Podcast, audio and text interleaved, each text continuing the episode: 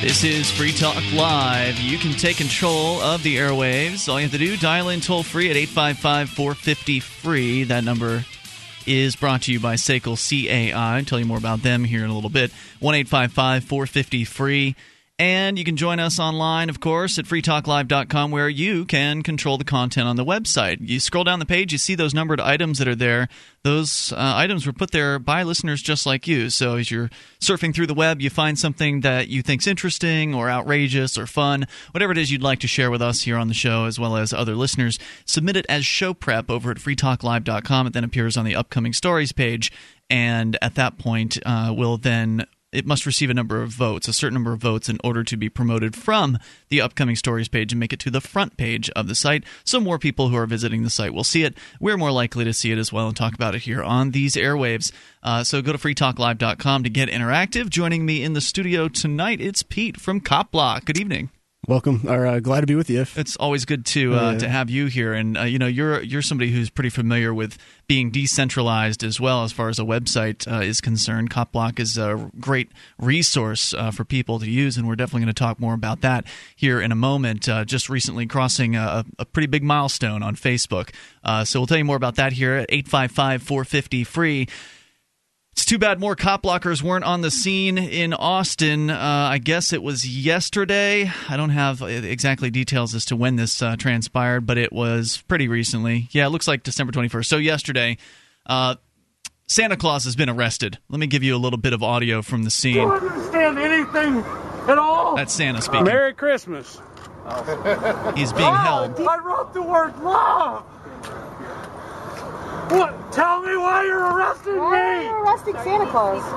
Wait here for what? That's right. In case you didn't hear what she said, the police officer who has Santa Claus in handcuffs just told him he was under arrest for chalking the sidewalk. Pretty ridiculous, and and obviously you can hear this guy's uh, exacerbated tone. He can't understand why some strangers are putting uh, putting him in handcuffs and uh, threatening him uh, to kidnap him. But uh, bef- previous to this, you know, he was having a good time. He was he was providing some chalk to kids, and it wasn't like a hostile situation at all. There were family like people were out there, so. Right? They weren't accusing him of chalking the side of a building, mm-hmm. as some people were arrested for here in New Hampshire about a year and a half ago. Um, he was doing as kind of the traditional chalking thing is to chalk the sidewalk, a public place. There's no doubt sidewalks in most places there exist. Sidewalks are public. And had Santa Claus been a little elf of age, you know, seven or eight or nine, I doubt the police officers would have responded in the same way. And he wasn't even chalking anything particularly outrageous. Uh, you know, here's a story from Occupy Austin dot org. Acclaimed Arctic peace activist Chris Kringle, better known to the world as Santa Claus, was arrested early this afternoon at the Texas state capitol. Claus was arrested while chalking Christmas wishes for the world offered by children and other holiday merrymakers. Today, I saw the Jolly Red Elf at the Capitol cheerfully requesting that children write their wishes for a better world in chalk on the sidewalk. Santa said his favorite word was community. Various children wrote words like peace, friendship, and grace, said Occupy Austin's Lainey Duro, a witness to the arrest. After wrestling Santa to the ground and placing handcuffs on him, activists also arrested – excuse activists? I think they meant to write police officers. Uh, police officers also arrested Corey Elf after he used uh, used sidewalk chalk to write Free Santa. So as they were in the process of arresting Santa Claus, and the video on this webpage, by the way, goes on for about seven minutes. Uh, so it's during that video that the other gentleman, uh, Corey, was arrested for also chalking on the sidewalk. They say that uh, the two were charged with criminal mischief and that Santa may face additional resisting arrest charges. At one point, Santa goes to the ground. It's not clear as to whether that's something he chose to do or if he was uh, forced there by the police. But as you know, Pete, uh, and, and we know well here from observing and being involved in a number of uh, ridiculous arrests of peaceful activists, Uh, anything you do that can be perceived as not following the exact orders you've been given by the officers, the men in uniforms, will be considered resisting. Even right. if it's not actually resisting, if it's not assisting, they consider it to be resisting. Right. Yeah, this really, to me, um, accentuates these uh, couple essays, by one by John Hasness and another one by Brain Police, both called The Myth of the Rule of Law, you know, and, and if uh, essentially says, you know, a lot of people say, hey, we have to go back to the rule of law. And, and like, if these laws were actually ob- objective, then they wouldn't uh, be applied in some cases and not in others. You know, like, we know it's not right to go outside and like stab my neighbor for no reason, but I do it because I know it's not right, not because of something on a piece of paper. So the thing that, like, this, the ch- whole chalking uh, situation, you know, p- some sh- people claiming the right to throw someone in a cage for using a piece of chalk that's not, that, you know, washes away in a couple yeah. days is ridiculous. So again, it, it breaks down to these folks who claim authority over others. They take a greater issue when when uh, people don't obey their dictates more than they actually do if there's a, a victim in an offense, because they just have no incentive to actually safeguard people and provide that good or service, because it's a monopoly. And right. in fact, their incentive is to grow the size and scope of their actions. So now we see things like like chalking and lemonade and raw milk and other non-victim, non-violent actions. Sure. People being harassed. So, I mean... how much more ridiculous can it get? I mean, first of all, Santa is not the first person to be arrested for chalking. There have been others uh, who've been arrested. Uh, there was a mom that was ticketed for chalking when her daughter was chalking on some rocks on the side of an ocean. I forget which. It was a southern state. It was in uh, Virginia, in Richmond area. Yeah. And, and the... Um, Mom actually later apologized for the chalking. It was in a river, and in like a little creek, and on a rock. And it was, yeah. yeah, it's ridiculous, because what kind of precedent is that? Set you apologize because your your few year old child wrote with a piece of chalk. Like, there's you apologize to, to somebody. For. I mean, think of what precedent it sets for the little daughter, the girl who did it. Like, oh, it's wrong for my for me to do this, and my mom right. was sorry about it. Like, so that just says, hey, be a like. Buckle whenever somebody tells you to, like, jump when someone tells you to jump. If they well, have a certain title. Well, that's what people do. I mean, I was just in court uh, earlier this week, and I'd gone just for a you know, hearing on a motion to dismiss a case for a speedy trial, because it took them over a year to schedule the case for a trial. It was a speeding ticket. I outlined it in detail over at free keen dot com. But it was the typical district court scene, which you can see everywhere across the country. Go sit in on your local district court on a Monday or Tuesday morning, and you'll see the same exact thing that I saw, which is uh, a group of people who, most of them, had not hurt anyone else. The allegations against them were usually about driving, or having a plant in their pocket, or having a, a bottle of uh, of a beverage without being a certain age. It's just ridiculous uh, charges like this. And person after person got up in front of this judge, took the plea deal. They, you know, they pled guilty. They were assigned to pay three hundred dollars, four hundred dollars in fines. Of course, most of the people that are getting arrested for these things aren't driving a Lexus, so they're not, you know, they don't have four hundred dollars. They can just cut a check. So, of course, most of them ask to get on the payment plan, which costs even more and results in them, you know, having to make payments every single month or over a certain period of time to the court. And after every one of the cases, all of them said thank you.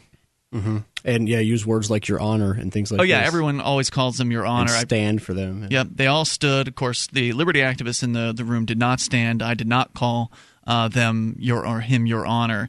And it's just, people are trained into this. Yeah, and that's what it is. I mean, we shouldn't uh, like allocate a lot of time to saying, oh my God, I'm surprised these certain people act in a certain way, because I know I used to be of that vein. And sure. it's, it's like you said, it's programmed. It's just what we know, because that's what we've been told. That's what's been communicated. You see it the, on T V. You yeah, see it in the movies. T V, the main, the uh, gun-run schools. You know, that's what schools are. They're backed by another. It's a monopoly. Again, it's a bad provision. Um, they have no incentive to actually teach to folks. We can talk more about Santa being arrested here in a moment. Mike's on the line, listening in Texas to X M Satellite Radio's Extreme Talk. Hey, Mike. Hey, Ian. I just wanted to say uh, I was at a truck stop the other day, and I was playing one of those uh, games where you can win a prize. Usually you spend about five times what the prize actually costs to try and win it. But yeah. after about the fourth attempt, I won a little thing called a flip camera. Oh, great. And um, I decided to use it. I, drew, I mostly my runs are between Phoenix and Houston. I do that about twice a week. There's a Border Patrol checkpoint. All right, I want to hear more about this. Stand by, Mike. We'll bring you back here in a moment. Checkpoints. These things are all over the place in the South. They do exist in the North to a lesser extent, from what I understand. Uh, they tend to occur within one hundred miles of the border. We're not talking about being at the border. We're talking about just being somewhere north of the border. They have these checkpoints. Some of them are roving. Some of them are permanent installations. We'll find out more about Mike's story in moments. Free Talk Live. Puke in the Gang, the podcast for grumpy young men, brings you issues. We were talking about raping babies. I love Nazis. Beast Jesus. News. New York shuts down vibrator giveaway. Here's a fun story out of uh, Spain. El Correo. No, wait, that's a newspaper. Personal stories. I kicked a windshield once because I was angry. I just got annoyed and I wanted to die. I know all the words to getting jiggy with it. I have a horribly tiny penis. Responsible journalism. I'm drinking malt liquor. When we do the show, we're generally drunk. puke in the gang dot com. And cake.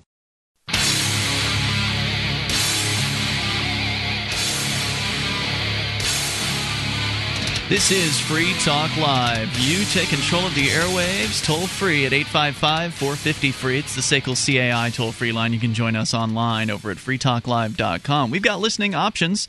They include live streams, broadband, midband, and narrowband versions of the show available live uh, live, and also around the clock. So if you tune in at three in the morning, you're going to hear the latest episode of Free Talk Live because it loops at all times until the next live show, when you'll hear the live show over at listen dot free talk live dot com. Also, you can listen to us on over one hundred radio stations from coast to coast, A M and F M. Plus, we're on satellite, including X M satellite radio, as well as free to air on Galaxy nineteen uh, all across North America. Plus, there's our webcam and the listen lines that allow you to uh, listen in from any phone that can dial long distance. Once again, that's listen dot free talk live dot com.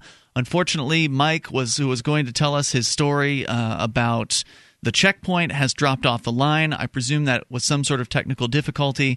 Uh, we do tend to have a one call per night rule here, but if you've encountered technical difficulties, by all means, call us back. So hopefully Mike will maybe get into a better cell and we'll hear back from him because I'm interested to know yeah. what happened there. We've had uh, Terry on the on actually sitting in the studio with us here from Checkpoint U S A, mm-hmm. and he, that's a great blog for anyone that hasn't been. If you are interested in learning more about what Mike had just barely had a chance to hint at uh, before we had to go away to the break there, go to Checkpoint U S A. I think it's .org. I'll pull it up here and make sure. Uh, yeah, it looks like Checkpoint U S A dot org. And then just click over on Roadblock Revelations, and that will take you to his blog where he, he's got some killer videos of him going through these checkpoints and just not cooperating with their questioning. Now, I haven't been through one of these before. I don't travel in the areas in which they normally are, but from what I understand, they're all over the Southwest. Uh, it's hard to drive around in the Southwest, especially within one hundred miles of the border, and not encounter these things. Yeah, we were able to, uh, Damon and myself were able to meet with Terry when we were out on the road in two thousand nine with Motorhome Diaries when we were in Arizona, and then a short time later when we were in West Texas driving east on I ten, we went through one of the uh, checkpoints there. We, we were told we probably would, and uh, we rolled up, and we actually, actually had sort of a drunk hitchhiker with us. I guess it was... Two- I remember that guy. Yeah, that was two thousand ten. Uh, we went through the checkpoint, but you know, they essentially we rolled in, and they said, they said, "Are you American citizens? Are you U S citizens? And are we are we free to go? Like, are we legally required to answer that question?" Mm-hmm. And the guy, you know, said, "Yeah, yeah, yeah," but and then they ordered us to pull over. We didn't. And then his supervisor nice. came over. Oh, I said, "Am I just supposed to believe what you say because you have a badge?" And then he stepped back, and his supervisor stepped up, and then uh, the, you know, more orders, and eventually they're just like, "Just go." And you know, it's it's important because you know we didn't like actively seek this out to like create an issue, and neither did Terry. He was an en- I think an engineer that was traveling from his home to his, right. his work, and that he just would have to drive through these checkpoints. And he's yeah, like, every time he, he drove there, yeah, yeah. And he's like, "What is the story?" So he, he he got real familiar and real competent, and yeah, like Ian says, he's definitely.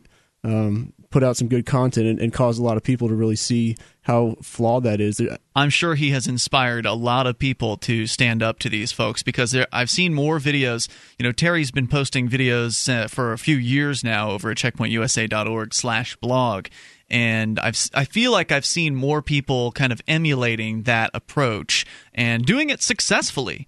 Uh, it's always it's always exciting to see people stand up for their rights, especially in a situation like this where generally you're not there with a group. I mean, typically if you're going through one of these, you know, border patrol checkpoints, you don't usually have anyone else with you unless someone happens to be a passenger in your car. So this is, you know, it's always risky to stand up for your rights in a situation like this. And we do actually have Mike back on the line here, uh, traveling through Texas, I think it was. Uh, Mike, go ahead with your story.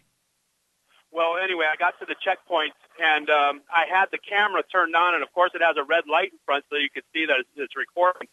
And this was, now prior to this trip through this checkpoint, the Border Patrol, I don't know if you heard this story, it was maybe two weeks ago, a drone camera caught a Border Patrol agent taking drugs from a mule and smuggling them across the border. Uh-oh. I don't know if you, that was in south uh, south uh, western Arizona. No, I missed that story, but I totally believe it.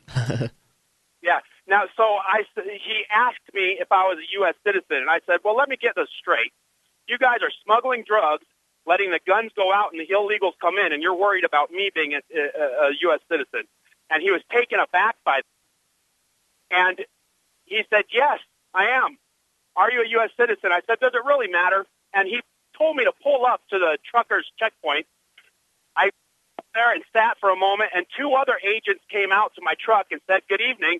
The minute they saw the, the video camera and that it was recording, they said, are you recording this? And I said, yes, I am.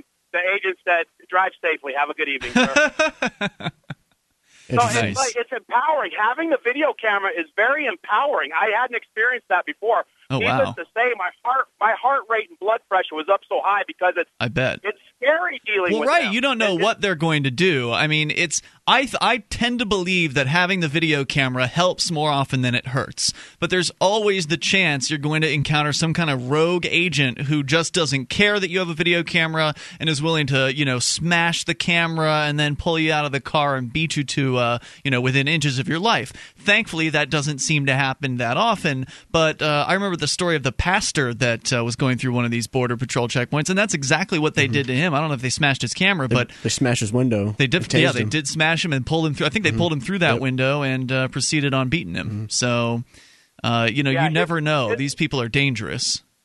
Mike, I, I got. Is not very, oh, go ahead. I'm sorry. No, yeah, I would just say, Mike. You know, even though you said these situations are kind of scary, like the fact that you did uh, have the knowledge and you acted on it to that. Filming would safeguard your rights despite, like, you know, what could be a, a anxious situation, like, really goes a long way. And uh, if, as long as other people keep doing it, then, you know, we're safer if everybody does. So yeah, I, I just sure. want to give you some love for doing that. And hopefully some people who listen that haven't done it before, you know, they'll start doing it as well. Good call, well, I'm Mike. Going to definitely, I'm going to have my camera out for every L E O interaction from this point forward. Now, also, I watched the video on YouTube of the cop in the court in New Hampshire that maced uh, Derek J while the police officer was sitting in the chair watching on the big screen that event unfold. And that police officer looked ashamed of himself. He looked beside mm. himself, and he looked embarrassed. And I was very Good. happy to see him feel that way. Exactly. I think that's important. I mean, and thank you for the call, Mike. I appreciate uh, your story tonight, and keep the cameras rolling. Uh, so eight five five, four five zero, F R E E. He's referring to our friend Derek J, who was on this show for a long time, and hopefully we'll get him back one of these days when he moves back to New Hampshire, but he's on his exile tour at the moment.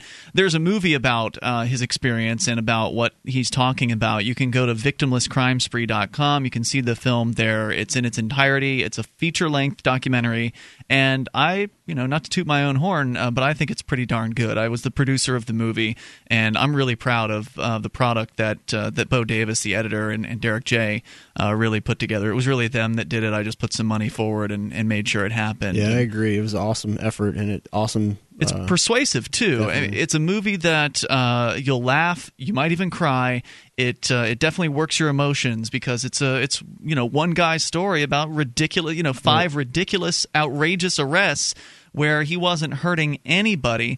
And one of the things that Derek J did right, you know, with the, that whole situation was he had a video camera with him almost mm. ap- almost everywhere that and he, he went. He never let himself get hostile. He just, you know, he pointed right. out what was going on, and, and it's easy to look around. You hear, like, about an incident, someone getting kidnapped, but dude personalized it, and, and you really got to see just how flawed uh, these folks acting with claim double standards are. free state project dot org, by the way, is where you should go to learn more about what it can be like to get around more people like Derek J and Pete and myself and other people who are willing to stand up for their rights, stand up for the rights of others. Uh, once again, free state project dot org. If you love liberty, that is. If you love the state and controlling others, you probably should stay right where you are. More coming up here in moments, eight five five, four five zero. Hi, I'm Tim Cummins, here to remind you that whenever you look in the mirror, you see a person of amazing ability, a person that people love and cherish and want to be around, a person that gets things done and is an, an excellent individual in every way. And when you think about that, you remember that verbal surgery changes you from the inside out. So check out my podcast at verbal surgery dot com. Yeah, baby.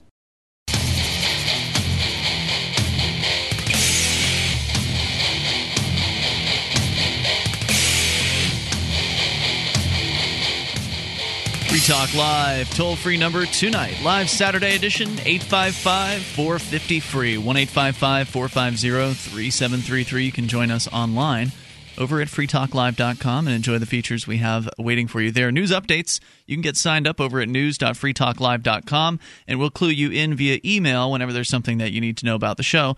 Uh, and also, you can follow us on Twitter and Facebook. During the program, we will update Twitter and Facebook with the links to show prep, uh, sometimes observations, sometimes questions you can respond to, and sometimes those responses will be shared on the airwaves. So uh, go to news dot free talk live dot com. You can follow us via email, Twitter, or Facebook.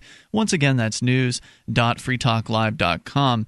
Now, S A C L C A I has a full-orbed approach to account recovery. It's really three companies in one. They do collections, early outbilling, and they purchase charged-off receivables. S A C L knows the way they treat your customer reflects on you. Their staff is respectful, they record every call, and they have the best equipment money can buy, so your business is handled as efficiently as possible. See their banner at the top of our banner column over at free talk live dot com. Once again, that's S A C L C A I.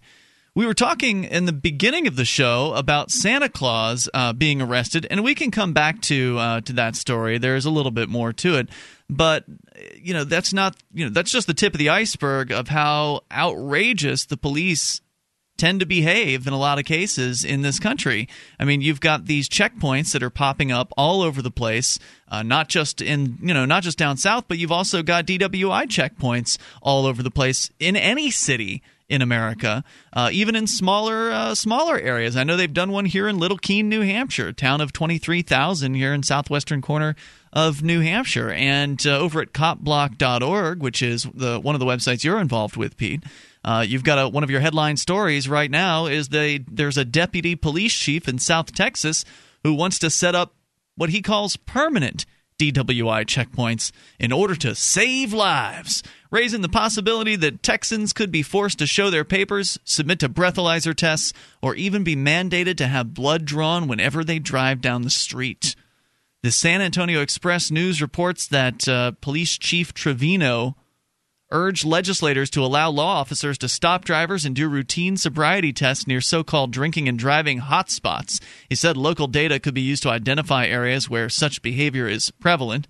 Jim Harrington of the Texas Civil Rights Project opposed the idea, saying that sobriety checkpoints allow for police abuse of power. And as we all know, uh, sobriety checkpoints are used to check people's papers. They are used to uh, to check people for, you know, having cannabis in the car, and of course run people's names for warrants and, and things like that. So it's certainly more than just D W I. But even if it was just D W I, it would be something that I, I would be opposed to, and I imagine you would feel the same way, Pete. Oh, yeah, definitely. I mean, I just think the uh, iterations of checkpoints that we're talking about are just just that. They're just iterations. And they, and if you uh, look at what's going on and you unpack it, it's a group of people who are stopping other people's freedom of movement and saying, you must jump through our hoops, or if you don't do this, you owe us some coin. I mean, I was uh, one time at a seminar put on by the Foundation for Economic Education up uh, just north of New York City in Hudson. on um, uh, Yeah, just north of New York City. And um it was ridiculous. Like, we were driving there and there was a checkpoint, and it was like a monthly thing they do there, and no one really was had had any qualms with it, but they checked people's when registrations. When you say no one had qualms with it, you I, mean like the people, the average folks that you talk to? Or? Yeah, I mean just uh, the guy. There was just like a shuttle bus guy who was driving us, you know, and, mm-hmm. uh, you know, it was just like, oh, yeah, you know, like they, they do this every month, and they were just like checking people's plates to make sure their registration was up to date. And I was like, wow, yeah. It's just a money generator, but all it is, is is a group of people who, again, want to subsist off of others, so they have an incentive to have as much information about you and your preferences and your movements and other things, so they can better control you and, and the, the your energy expenditures and your wealth creation. So, I mean, nobody has that right. No, you have no obligation to, uh, you know, provide a, a standard of living for somebody like that. Well, it just keeps getting more invasive. I mean, I could, I understand why people look at the D W I checkpoints and they say, well, yeah, of course we want to get drunks off the road, which is how the police are so able to sell this idea, right, right. That the, the, under the purported idea that they are keeping the road safe somehow by using these checkpoints. But when you actually run the numbers, you find out that these checkpoints don't really catch drunk people. People. It's the key. I mean, if the the end goal is, is I would say, desirable to have a, you know, streets safe from dangerous drivers. So then the question is, what are the best means to achieve that? And it's not to say a group of people have a monopoly on providing safe streets, because they simply have no incentive to do that. And instead, you see what they're doing. They're using it as a revenue generator. I mean, that's why people say, who would build the roads? But in fact, roads were built by individuals and people pooling resources back in the day, and they only became under the purview of these organized criminal gang when they realized it was an effective way to reach farther distances to impose their ransoms, which they call taxes. They sugarcoat with this doublespeak language. So, I mean, allowing this group of organized criminals to uh, regulate your freedom of movement by on any level is, is not a good thing. And, no, and, and it leads to worse things. You know, you, right. you touched on the revenue generation, and it's absolutely doing that.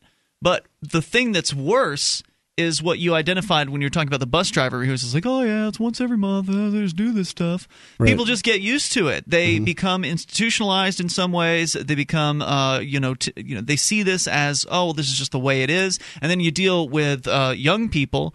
They grow up in a situation where they're used to going to – because it's one thing for us to do this where we didn't have to deal with it maybe, you know, ten years ago, but now we're seeing this happen. We can see that change. If you're five years old when you go through your first checkpoint and then, you know, you're going through checkpoints for the rest of your life, then you're just in that box and you've never known life without having that level of interference. And it really programs people to uh, to accept – the inconveniences of a police state, and, right. and, and then that, that police state grows from that point, because it never just they're never going to be okay with just having a one checkpoint and stopping there. Like this article points out here, this officer wants permanent checkpoints, so right. there's always a next step. Right. So and yeah, how would that permanent checkpoint have come about if not for temporary checkpoints, if not for licensing and permitting, if not for these other things? If so, uh, down to the kernel, where you allow somebody to say, I have a legitimate right to use force. You live in this area, so I have a right to steal from you. And when that is granted, it's only gonna it's only gonna grow in size and scope. So, you know, that's that's the real issue, which is why I have a lot of respect for like uh, freedom to travel activists, because oh, yeah. it's a difficult Uh, case to make because of the amount of unlearning that has to happen. Now, when but, you say freedom to travel, you mean somebody who might, uh, for instance, not have a government license plate or a government uh, driver's license, exactly. but is still driving from one point to another to go to work right. or to it's, go shopping or whatever, and they don't believe that they have to, and I'm, I'm with them on this. I've done a little bit of it myself, and I'll probably do more in the future, but uh, where you know they don't feel like they have to beg anyone's permission, that some government bureaucrat should not get to decide whether or not they get to drive safely. No one's accusing these people of driving dangerously. They're just accusing them of driving without government papers. And that was some of what I saw when I was in district court, and some of what you'll see likely if you ever go to a district court and check it, not you, Pete, but you, the listener, if you go to a district court and, and you know, just sit in for a couple hours, uh, go in at the time at which the court is supposed to start and sit and just listen and pay attention to what people are charged with.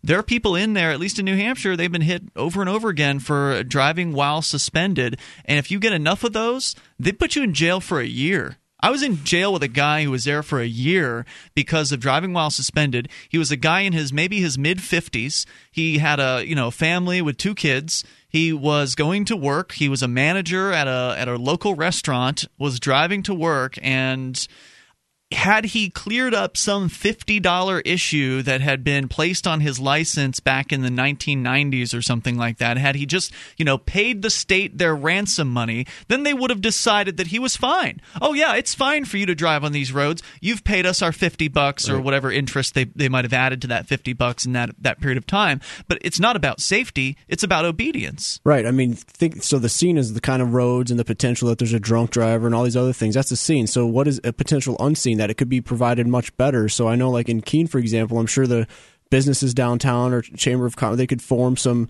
they could pool their resources to, to essentially buy, you know, a competitive enforcer of these kind of things instead of like going to the one size fits all, which again lacks the proper incentives. And I mean, I don't know, it could be, it could definitely be done a lot better. And uh, they would compete to say the least number of fatalities per mile traveled. I mean, there's all sorts of me- metrics that could be brought into the fold that aren't today. Toll-free number tonight for you, eight five five, four five zero, F R E E. That's the S A C L C A I toll-free line. You're welcome to comment on whatever you want, whether it's the uh, the rise of the police state, checkpoints everywhere, your experience with them, or whatever happens to be on your mind. Also, Santa Claus being arrested for chalking. Uh, we can come back to that, too. It's Free Talk Live. Are you a fan of beer, liberty, and good conversation? Do you support freedom, peace, and voluntary interaction? Are you looking to meet others who think like you? Don't wait for your move to the Free State Project to get started when you can do something about it today. This is Amanda Mill, encouraging you to set up a Liberty on the Rocks network near you to begin connecting and informing libertarian thinkers over drinks. Visit w w w dot liberty on the rocks dot org.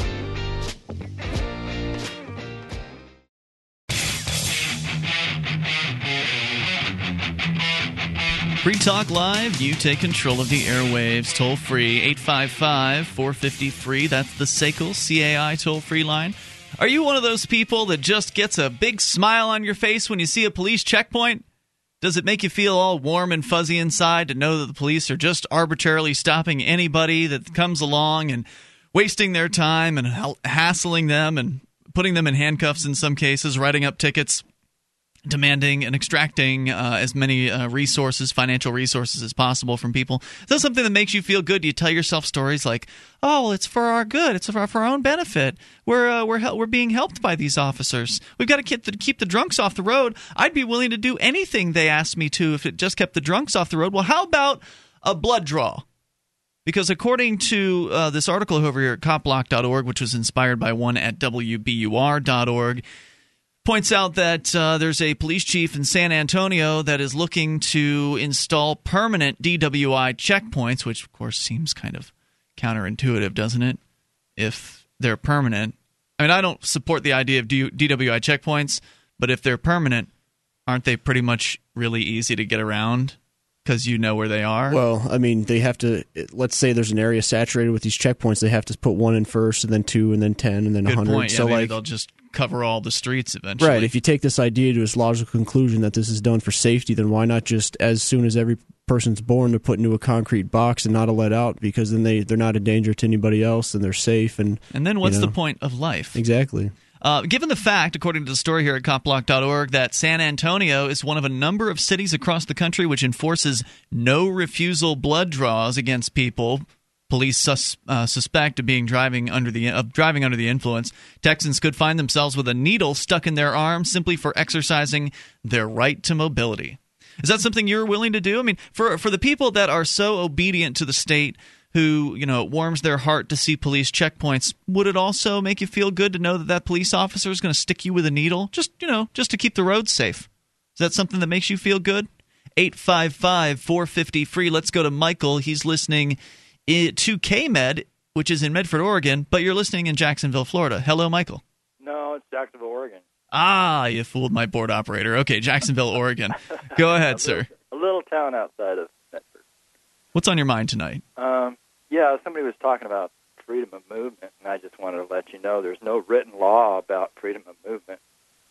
And the closest thing that comes to freedom of movement is, like, uh, they're not supposed to infringe on your mobility, but they use the mobility for class, um, you know, uh, mobility, and that's not, doesn't, it only kind of infers it. It's not really a written well, law. Well, I don't think you need a written law to have freedom of movement. Laws tend to restrict existing freedoms. I mean, you as a human being should have the right to go from one point to another so long as you're not crossing over someone else's property who has said that you can't, you know, be on their property. Uh, you don't need to have laws to know what your rights are as a human being. Well, I've been through it, and then, and the judges have decided that that's the law. Well, I mean, Michael, I hear what you're saying, but the the, the fact of the matter is the uh, courtroom is legal land, and they're going to create they purposely – and I would distinguish what Ian said. I mean, I, I agree with what he's saying, but I would say it in a different way. It's not the laws restrict your rights. It's legislation restricts your rights, and your rights are ultimately based on law, like whether that's common law or customary law, whatever you God's law, whatever you look to. So it's legislation that people create that violate the law, that your rights. Good point, uh, Pete. I was using on. the term law interchangeably with legislation, right. And there's an argument that can be made that there's a difference. Right. So, Michael, it's no surprise that these people who think they have the, the knowledge, there's no way me or a group or a, others people who are, you know, people who are geniuses or experts in anything could ever have complete knowledge and know how to better run your life and the lives of millions of others, you know, because we have our uncertainties ourselves, you know, so it's. Uh, you know, it's the idea that these folks have any ability to do this more effectively is, is just ludicrous. So the fact that they think they can create law out of thin air, it's just legislation. Their incentive is to to um, interpret it to uh, for their own benefit and for the benefit of their uh, colleagues who also subsist on theft and on this bad idea that they somehow have absolute knowledge and the, and the right to impose their will on you under the guise of it being law. Yeah, that's pretty esoteric. Um, you think it's esoteric? Yeah. I guess to some extent it is, because these conversations aren't really had uh, amongst the general population, and it's a shame because uh, most people are used to this kind of treatment by the police, and it's only going to get worse if people don't stand up for their rights. Yeah, uh, you know, well, that's the thing. I think there probably should be some kind of legislation about freedom of movement because it's not written on any books, and and uh, and the common law doesn't even really cover it. It's been practiced for ever since mankind became, you know, had legs. Right. Or, so why does it need to be written down? The doesn't invention it, of the wheel? Because these guys need to be put in their place. That's yeah, but, why. But but if you they, if they you, use the law, they use the law or whatever to be able to do checkpoints, you know. But then if there was uh, an actual law that said there was freedom of movement, they wouldn't be able to have. You you don't I don't I have to disagree with you, because it seems to me that it doesn't matter what you write down on a piece of paper, that these guys will do whatever it is that they want to do. Right, and the uh, fact the fact that we're we're even saying they do this, therefore we need to do this, then it gives them, like, it sort of sets a stage. It gives this group legitimacy that you need to then react to. You know, the fact that these people claim the right to do it doesn't mean they have the right to do it. They they get away with it because they've people have because bought into we don't this. Pick up our guns and use the Second Whoa, Amendment. Whoa, whoa! Right. I don't think that's going to be a solution. If you think that's a solution, then well, that, I think that, you need to think a little bit further. I think, I think the solution is to make a law. You know? All right. Well, good but, luck with uh, with that plan, other way, Michael. The only other way to do it is that otherwise. What, yeah, I disagree. What about just sharing ideas? That's peaceful and it's more long how about, lasting. Yeah. How about not just uh, sharing yeah. ideas, but also non-cooperating? I mean, if people didn't go along to get along, if people didn't take the plea deal, if people didn't cooperate with these checkpoints, then, you know, if they ask tough questions, if they pull up video cameras like Mike uh, did in Texas earlier, then we would have a real impact of people standing up for their rights. The reason why we don't have rights today isn't because someone didn't write it down and call it a law. It's because people don't know their rights, and if they know them, they're not willing to stand up for them. So I would consider well, doing those things before you pick up a firearm. Either, you know? Huh? People don't like their asses beat either. Thanks for the call, Michael. I appreciate uh, hearing from you, but I don't think that violence is going to solve this problem. And, you know, you can go out in a blaze of glory if you want to, but that's not going to change anything for the better. It's not going to result in more freedom for anybody. There have been plenty of examples of the lone nut job going off and killing some cops or destroying, you know, government uh, buildings and things like that. And the government bounces right back. You know, they've got all kinds of funding. They've got a lot of people who agree with them. They got people who will uh, do as they're told. They've got the people that'll just go along to get along. And most people aren't going to stand up and use violence. And even if people were willing to use violence, it would still be lowering yourself to their level. That's what they use. That's their uh, tactic. Right, and I doubt that uh, he would actually, the last caller, would actually prefer to get into violent conflicts. I'm sure he would prefer to tomorrow have no harassment from anybody. And so how how is that best achieved? It's not by continuing to to uh, use the tools that they use, because that's what they rely on. That whole that, that I say they again. This, these people who act according to this bad idea, and the institution uh, institutions on which are, are based on that. So I mean, I don't know. Maybe it is esoteric, but to me, it you know you got to realize that if, if you don't own yourself and and like uh, you know are, sh- should have the right to pursue what you want that makes you happy, as long as you're not infringing on somebody else. That's not based on legislation somebody writes down. That's just a fact. I so. always say beware of the uh, people who are advocating violence. Either, either they are working for the state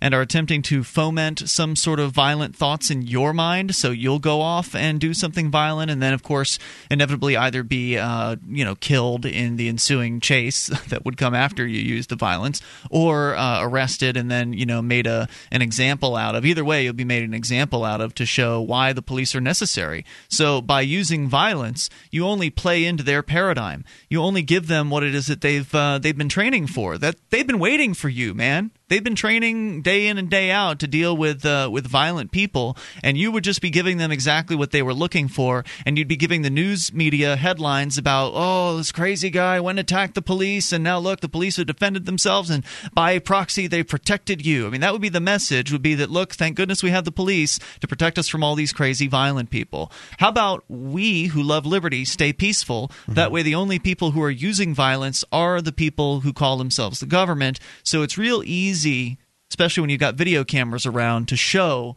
who the problem is. You go back to the, the Santa Claus story we were talking about at the very beginning of the, uh, the show. We go to Occupy Austin dot org. The story's there. I actually posted it to our Twitter and Facebook. And watch that video. Santa Claus is just standing there, and the worst thing he's doing is yelling. He's just trying to bring people's attention. He's on a public street. He's, he wants people to notice what's going on. He's, he's calling out and just kind of talking about what's happening to him. He's not taking a swing at the uh, at the officers. He's not, you know, rushing them. He's not trying to throw down with right. these guys. The violence is clear. Yeah, exactly. It's clear who the bad guys are right. in this particular case. eight five five, four five zero, F R E E. That's the S A C L C A I toll-free line. one eight five five, four five zero, three seven three three. So if somebody around you is advocating for violence, have a talk with them. And if they keep advocating for it, just don't associate with them. More coming up. Hour two's next. In every age, a technology is created that upends the foundations of society. The wheel, the printing press, the internet. Now, in a world sliding into financial chaos, a new technology is changing the way monetary systems work around the world. It is called Bitcoin. Bitcoin is a new form of money, controlled not by banks, governments, or corporations, but through mutual commerce between free individuals. To learn more, visit we use coins dot com.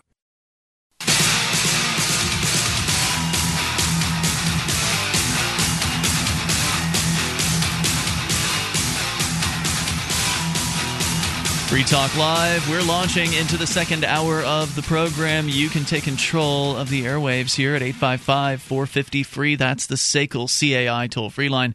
one eight five five, four five zero, three seven three three. With you tonight, it's Ian. And Pete. Pete's here, courtesy of cop block dot org.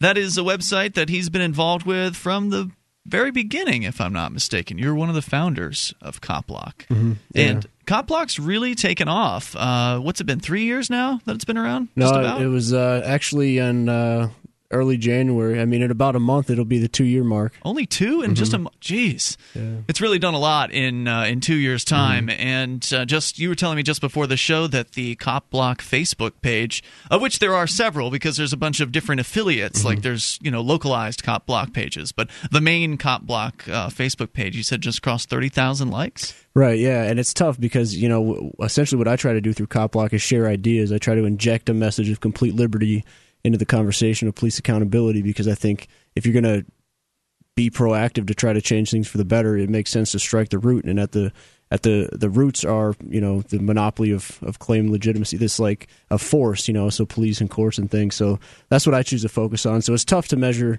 your impact when you're sh- sharing ideas. You're not, I'm not creating widgets. I know I made ten this month or twenty-five last month or whatever. So like the the spread of ideas is tough to gauge, but you know, that, that Facebook like number is, I guess, some sort of pseudo metric to look at, but, um, it's good to see. I mean, there's, uh, I just did a, uh, shared a picture today comparing the, the number of groups that exist now versus even three months ago, and it's it's. You mean uh, by by groups? You mean local Cop Block groups? Right. Yeah, and uh, those so those can all be seen at cop block dot org slash groups.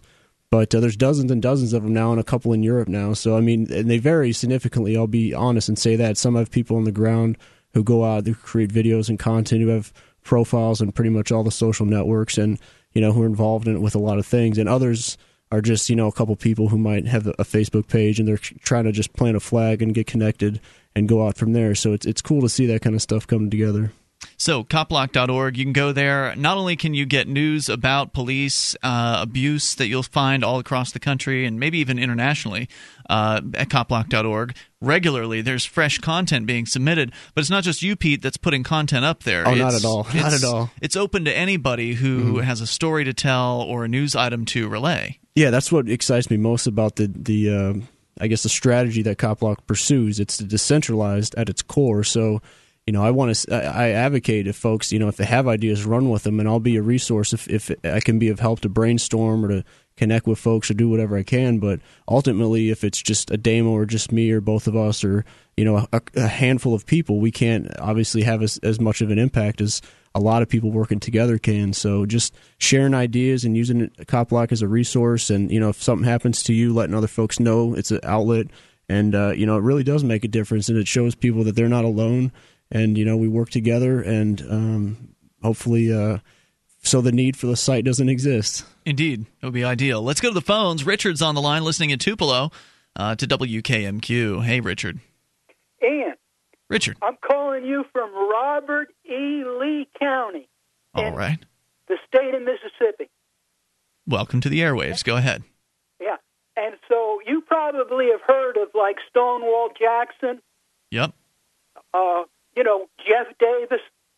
Don't know that name. Stonewall Jackson's from back in the Civil War. He was a president of the Confederate States. Oh, was he? Yeah. Okay. Yeah. So we already had that program down here. You know, the violent, the guy who was advocating violent overthrow of the government. Uh, yeah. I'd say I can drive five minutes, and I can take you to a bunch of nice cemeteries. In fact, they have a big battlefield right up the road at Corinth where they had a major engagement. And so, uh, you know, Lincoln's armies invaded the South. They crushed the South. And so it would be absolute futility to try anything like that again. Yeah, I agree. They made a huge mistake firing on that fort, if that's what actually happened uh, in South Carolina. That was a catastrophe. You're absolutely correct on that. Yeah, I think yep. that we can see secession happen someday, um, but I don't think that it will ever be successful if people use violence as their tool. No, and you can do that individually. In other words, you and I, like you said, by having a uh, uh, withdrawing our consent, we don't have to cooperate with these people. Yep. Yeah, and that really throws a wrench into their activities if you don't, because their control system exists because of your uh, cooperation.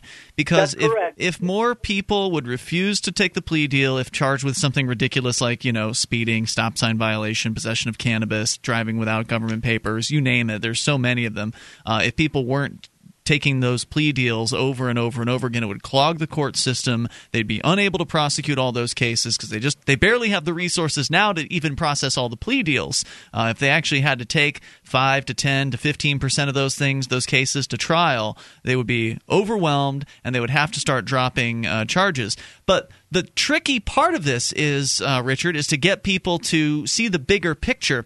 I was having a conversation about this on the Ron Paul forums today. Somebody had posted my video that actually was cross-posted to both Free Keen and Cop Block about um, how my case was dismissed after, you know, a, a little bit of court wrangling uh, where I was not going to take the plea deal. I went to court. They gave me the opportunity to take a plea deal. I refused to do it, and they ended up dropping the case in that, in that case. Now, they don't always do that, but uh, there was some discussion about that at the Ron Paul forums, and one guy got on the forums and was like, well, but it's in your best interest to take the plea deal.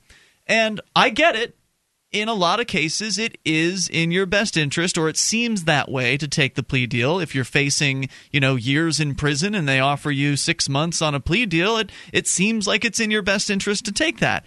But on the other hand, if what if you if what you want to do is work for more liberty, then you have to look at the bigger perspective, and that is, is what you're doing in the best interest of human freedom?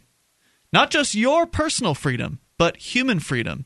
And taking the plea deal is never in the best interest of human freedom. Yeah, but see, here's where you and I uh, don't agree on this one point. Only a very small percentage of the population feels the way that you just expressed. The vast majority of people, they love their chains. Mm. They want to have state power. They don't. They don't want liberty. Right, Richard. It's not that they don't know about it; they reject the idea. I don't. So I don't think that trying to educate people is going to change anything. Well, I disagree. I mean, it's education coupled with voting with your feet and everything else. That's why I'm up here in the Shire. I think for one word, right. It has potential, and you know, there's a lot of groups and pockets of good people around, but being around like-minded people where it actually does make a difference, and their support there is is critical. That's the point Richard's right about, is that we are a small group. The people that are, that are of the mindset that we are today, we're a small group. But to just throw away everyone else and say that, well, everyone wants tyranny, I don't think that's true. At least it's not true in New Hampshire. Uh, a lot of people have a you know an experience of talking to folks and finding out that they feel similarly as a lot of the activists do up here. They're just not ready to take the risks that are necessary to do something like, you know, not take a plea deal or, you know, not pay a tax or something, or not pay a fine. Uh, these are things that most people aren't willing to do. They feel like they've got too much to lose. So I think there's a large group of people out there that uh, that feel like we do, but aren't really ready to take the steps necessary to achieve that level of freedom. But uh, oh, Richard, only a very small remnant. You well, can try to reach those people and help them. And Richard, I respect, I have admiration for the work that you do. Richard, it's would you? It's always going to be just an infinitesimal small group. It's never going to be enough. That's why we've got to get that group to New Hampshire so we can all make a stand for freedom together. Uh, we, you know, we were talking with a gentleman who is uh, an audience in the studio here tonight, uh, who found out about what we were doing up here through, you know, some of the videos that we've been putting out on YouTube, some of the blog posts that uh, that have been made over the years, and continuing to put that message of freedom out there allows that remnant, as you called them, that small group, to get a clue. Like, hey, wait a minute, something's happening out there. People who not only think like I do are actually doing things. They're doing it all in one uh, small area, relatively small area of New Hampshire.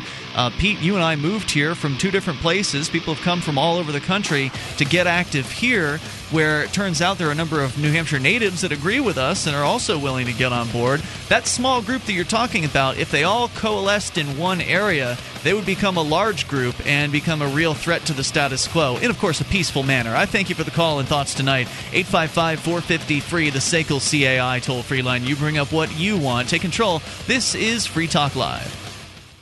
Under the mistletoe this year, there's only one thing you should be slipping into your lover's mouth. Stateless Sweets, delicious, handmade, all-natural candy. The holidays are going to be full of empty calories this year, so make your calories count with the very best handcrafted confections. Chocolate-covered pistachio brittle, salted honey caramels, English toffee, and the best fudge you've ever tasted. You need this for your holiday parties. Go to stateless sweets dot com and use coupon code F T L to save ten percent. stateless sweets dot com.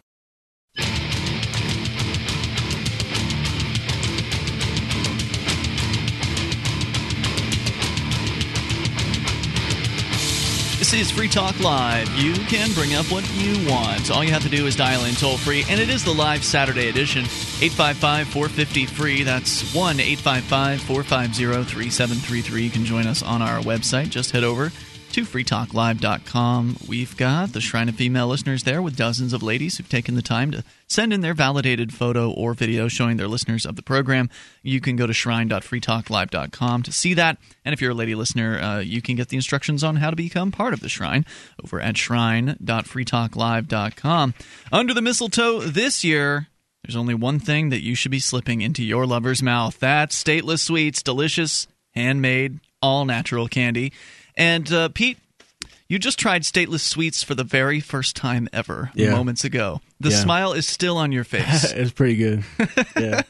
uh, what we were trying here in the studio, and it was actually my first time trying this, uh, the chocolate-covered pistachio brittle. Uh, it's one which we've uh, talked about her offering on her website, but I don't think I had tried it before tonight, so I enjoyed it. Uh, but we've also got in the studio here tonight the English toffee and the cinnamon caramel chews, which I like. I, I'm a, I, I like the cinnamon candies, so I'm definitely a fan of those. But she's got way more than that on her website over at stateless sweets dot com. It's Jillian. She makes it all by hand. Uh, salted honey caramels, English toffee, the best fudge you've ever tasted. You can make your calories count this holiday season with the very best in handcrafted confections. And, as a bonus, you can save ten percent by using coupon code F T L at checkout. So go to stateless sweets dot com, coupon code F T L, like Free Talk Live, save ten percent, and get your candy. It's probably, you know, it's definitely too late to get them before Christmas at this point, but if you're going to have a New Year's uh, Eve party, maybe you should get your orders in this weekend. Uh, probably be a good idea. stateless sweets dot com. Of course, they'll be there after New Year's, too, if you, uh, if you get to it a little bit late. stateless sweets dot com, coupon code F T L, as we go to the phones and to you and your thoughts. Let's talk to Paul, listening in my hometown of Sarasota, Florida, uh, listening to W S R Q. Hey, Paul. Hi, how you guys doing tonight? What's on your mind, Paul? I was listening to the conversation earlier, and there was the one gentleman basically letting us know that he didn't think that the majority out here would ever get behind some of the things that you were talking about. And I'm not quite so sure about that. Um, just recently, I got caught in one of those, you know, toll violation scenarios where I went to a toll. They said I didn't pay it. But needless to say, you know, some time went by before I was actually notified of it. And the amount seems to escalate always whenever you're involved in these sorts of things. If you don't mm-hmm. pay it right away, if you're not notified, the next thing you know, you know, it, it turns into an exorbitant amount of money for a one dollar and twenty-five cents toll. But, right. but what I'm getting at is that the, the, the, the fees connected to these things are, are outrageous. That's the first thing. And then it seems, seems that once you're in the loop of this, it always takes more money than you think to kind of like get out of the system yep. uh, and, and pay it off. Uh, as I was interacting with some of the people at the court clerk's office, and I had two circumstances just recently in the past six months where something like this came up. And I was talking to them, and, and I was, you know, saying, like, you get a lot of people who complain. And I said, yeah. I said, are there, are their complaints relatively legitimate? Because I told them, I said, I'm displeased about this also. I said, I think this is, you know, it's unfair the way it's structured. You know, the, the amounts, the fees. And one of them was my credit card bill said that, yes, I paid it on a certain date, yet their system said I didn't. They're telling me I, I didn't. I paid it on December fifth, and I know I paid it on the fourth. So unless MasterCard is a, just a complete joke of an organization, somebody's incorrect. And and the and the court system at this point was kind of like inviolate. They are saying that unequivocally, without a doubt, their technology was correct, and I had no further place for regress. Right. I had no place else to go to say, no, no, here, here's my bill from MasterCard saying I paid this. They're like, sorry, there's nobody else. Once it gets to this point, we're like, we're God. And I'm like, whoa, that's yep. even more beat. And and the interesting thing is on, on numerous occasions I asked the people on the phone, and they all said they agreed. They thought it was unfair. They had a lot of people complaining, a lot of people complaining, and they said that it was a job, and it's the only reason why they were working there is because uh, they needed the job. Yeah. So I, I think that there's a lot of us out here, as I talk to more and more friends and family, that don't like what's going on. I think it just needs somebody to lead, shall we say, the charge and head this movement up. It's true. And get all of us, you know, kind of on the same page. But, I mean, there's a there's a... Uh... potential faults if we all get on the same page in terms of if we all pursue the same tactics and things. It's nice people do different Diversity things that they're tactics. But one thing I would uh, hope to add to this conversation is I agree it's it's good, and I do see more people like standing up for their rights and things, but uh, it shouldn't be uh, forgotten that options, if you don't take a plea deal and they do, you know, say you owe them like a ransom, you can, you know, su- suggest to do community service instead, or sit the time, which is, I guess... Well, not always. I don't know if they offer that in every state. They might not take it, in but New you Hampshire, can What you're referencing it, right? is that in New Hampshire, uh, if you get a fine and, you know, it's one hundred bucks, in New Hampshire you can sit it off in jail for fifty bucks a day. I don't know how many states that an offer like that uh, exists. But usually uh, community service can be an option in a lot of these states. But another problem, Pete, is that in a lot of states, in order to take things to trial in the first place, they'll require that you pay the ticket in advance. And I don't remember what Florida's rules are. Do you know, uh, Paul, like if you were to if you were to challenge this beyond just complaining about it on the phone, if you were to like demand a court date on this particular uh, charge, would they hit you with some kind of court costs up front, or would you have to pay a ticket in advance, or do you know how that works?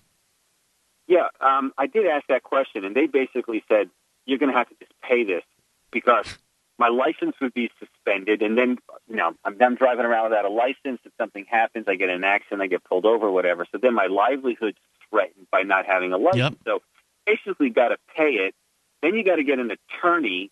Then you got to take it to the next level.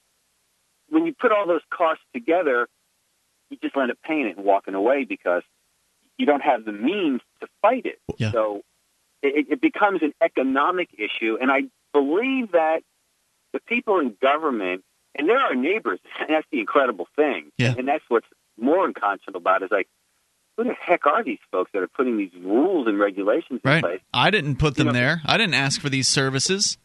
And the interesting thing is that that they, I think they put this into their equation. They know that it's just enough to make people pay it, and not too much so they don't flip out. But at the same yep. time, they do the math themselves and know that, all right, if I got to go fight this, it's going to cost me X. I got to travel all the way across the state. That's forty bucks each way in gas, time. Absolutely. Got to hire a lawyer. They know, that's how the scam works, and so they make it seem like it's uh, not worthwhile to do it. All of you know, all of that work to just possibly lose in court. I mean, most of the time you're going to lose if you don't take the plea deal. You're going to lose, and in a lot of places, you then get hit with extra court costs and charges and fees uh, for that. Whereas if you just sent in the money, they would have, you know, made it go away, and that's very attractive for people. Which comes back to the larger conversation about what's the right thing for liberty. It may be the le- the less damaging thing for you to to take the plea deal, but the right thing for freedom is for people to clog the courts and spend the time and the the money and the effort to do those things. But most people aren't willing to do that, and that's why we had to get people together, and that's one of the reasons I left Sarasota uh, to come up here to uh, the britter, uh, brittle cold of New Hampshire so I could be with other people who think like I do. And Paul, thanks for your uh, call and story tonight. I appreciate hearing Thank from you. you. eight five five, four five zero, F R E E, the S A C L C A I toll-free line. You take control. It's Free Talk Live. This program is brought to you by free keen dot com. free keen dot com features audio, video, and blogs chronicling the transition to a voluntary society. free keen dot com also has comments and discussion forums so you can be heard. free keen dot com.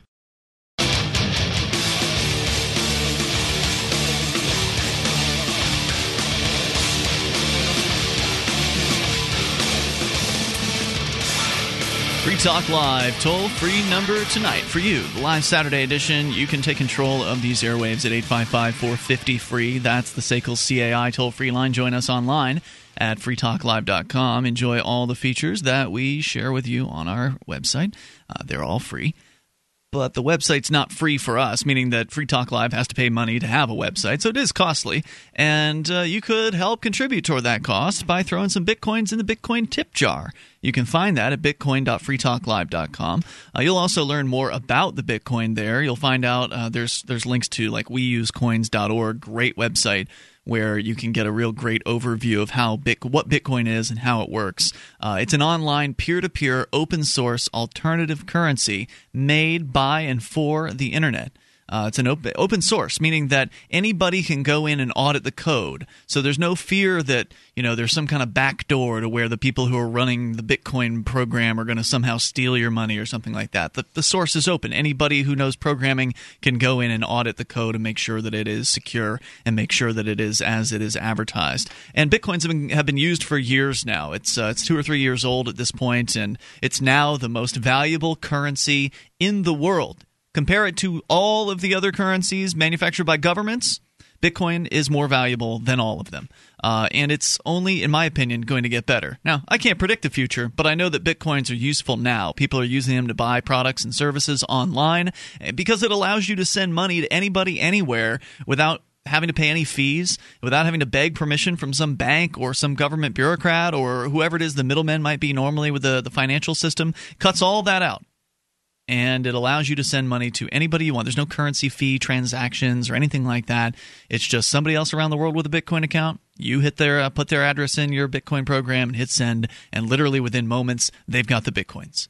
So go to bitcoin dot free talk live dot com. You can toss some Bitcoins in our tip jar, or maybe you'd like to toss some into Cop Blocks as well. They've got one going on. Uh, you can go to cop block dot org slash donate, and that's where you will find the Cop Block Bitcoin address. So you can contribute to continuing the education, continuing the outreach, uh, and continuing the excellent uh, coverage going on over at uh, cop block dot org with your Bitcoins. But if you don't have Bitcoins, well, stay tuned. We'll tell you how to get some here in a little bit. eight five five, four five zero, F R E E. Let's go to the phones here. Clyde is on the line listening in our very own Keene, New Hampshire. Clyde, you're on Free Talk Live. Hi, good evening there. Hey, Clyde. Yeah, I was just calling in to um, talk to you about a new project that I've started, uh, innocent down dot org. And what it is, it's a website that um, uh, memorializes the people. Uh-oh. We just lost Clyde. Uh, maybe he could call back and tell us a little bit more about it. I know that, Pete, you're probably somewhat aware of this uh, particular project. I had seen uh, some of the, the banners for it and some of the headlines uh, appearing on Facebook. Innocent Down. We'll wait for Clyde to see if he uh, manages to get back through. Uh, eight five five, four five zero, F R E E, the S A C L C A I toll-free line. Let's go to David in the meantime in San Francisco. You're on Free Talk Live. Hey, David. Hey, how are you? You know, I, I'm glad I uh, followed uh, two calls back, uh, the fellow talking about the problems he was having with the, the court system. Uh, I would give him some advice that he ought to check and see if much of that has been privatized, because I've noticed out here in California certain aspects of the courts have been privatized. Really? Like what? Uh, well, in fact, the um, uh, the uh, the bus system, Uh, the court system, it's called the Metropolitan Transit Authority.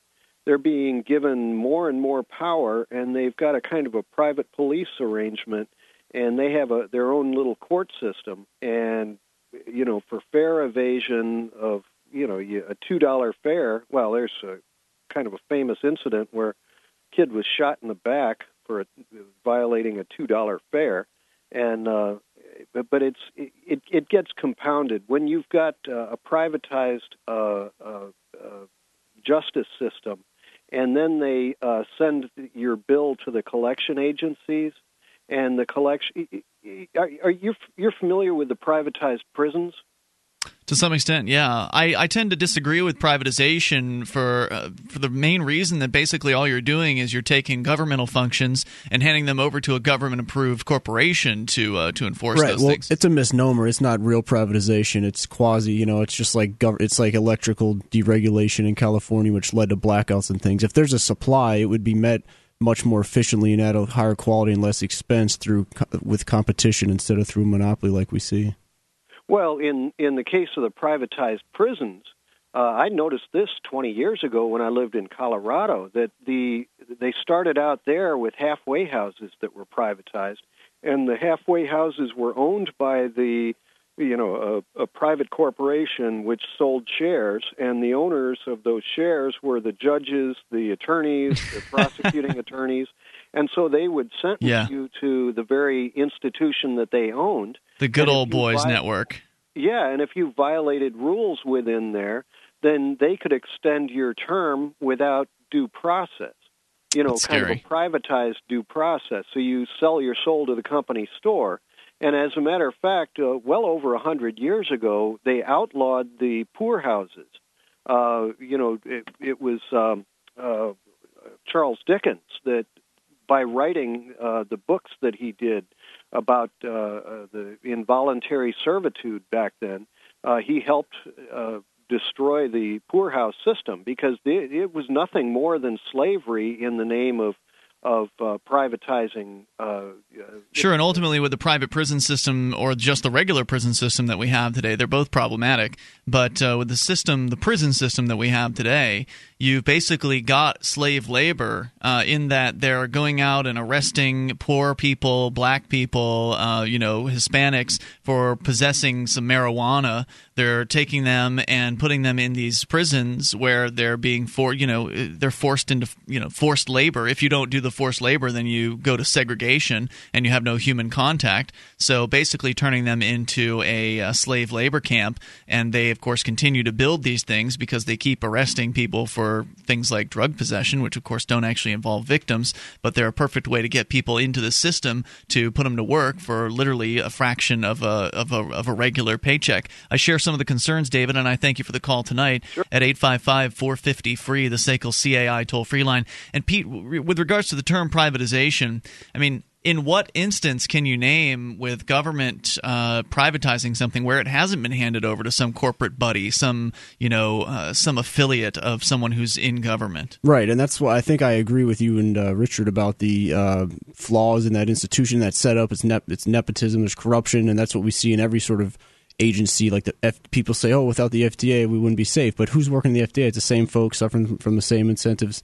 Like the folks right, the who F D A work for Big Pharma, is... they they they just change seats. Yep. You know, and so like this is so I don't think the word privatization is accurate, I guess is what I'm trying to I say. I think it's a dead word. I mean, it, I think that we should re- replace mm-hmm. it with like marketize or something else, mm-hmm. something that really describes more about what we're looking for. Because when people think of privatization, right. that's what comes to mind, right? And that's not what I want to see happen. Right. I don't want to see a I don't want to see a government monopoly on violence replaced by you know the government's favorite corporation uh, doing the same same job, right? Because it's not it's not really private. It's still controlled ultimately. It's just like a corporation. Like a lot of folks at Occupy Wall Street, for example, took issue primarily with corporations, but these corporations would not exist. They were not giving personhood but for the state, but for this bad idea. So the same thing, these private prisons wouldn't exist in that capacity. And again, I don't I don't think it's accurate to call them private prisons because they're set up and sort of regulated and and you know orchestrated through these. They're certainly taking government money, that's for sure. Let's go to Clyde. He's back with us, listening in Keene, uh, hopefully with a better connection. Go ahead, Clyde. Yeah, sorry about that. Um, so I was talking to you about a new project, innocent down dot org.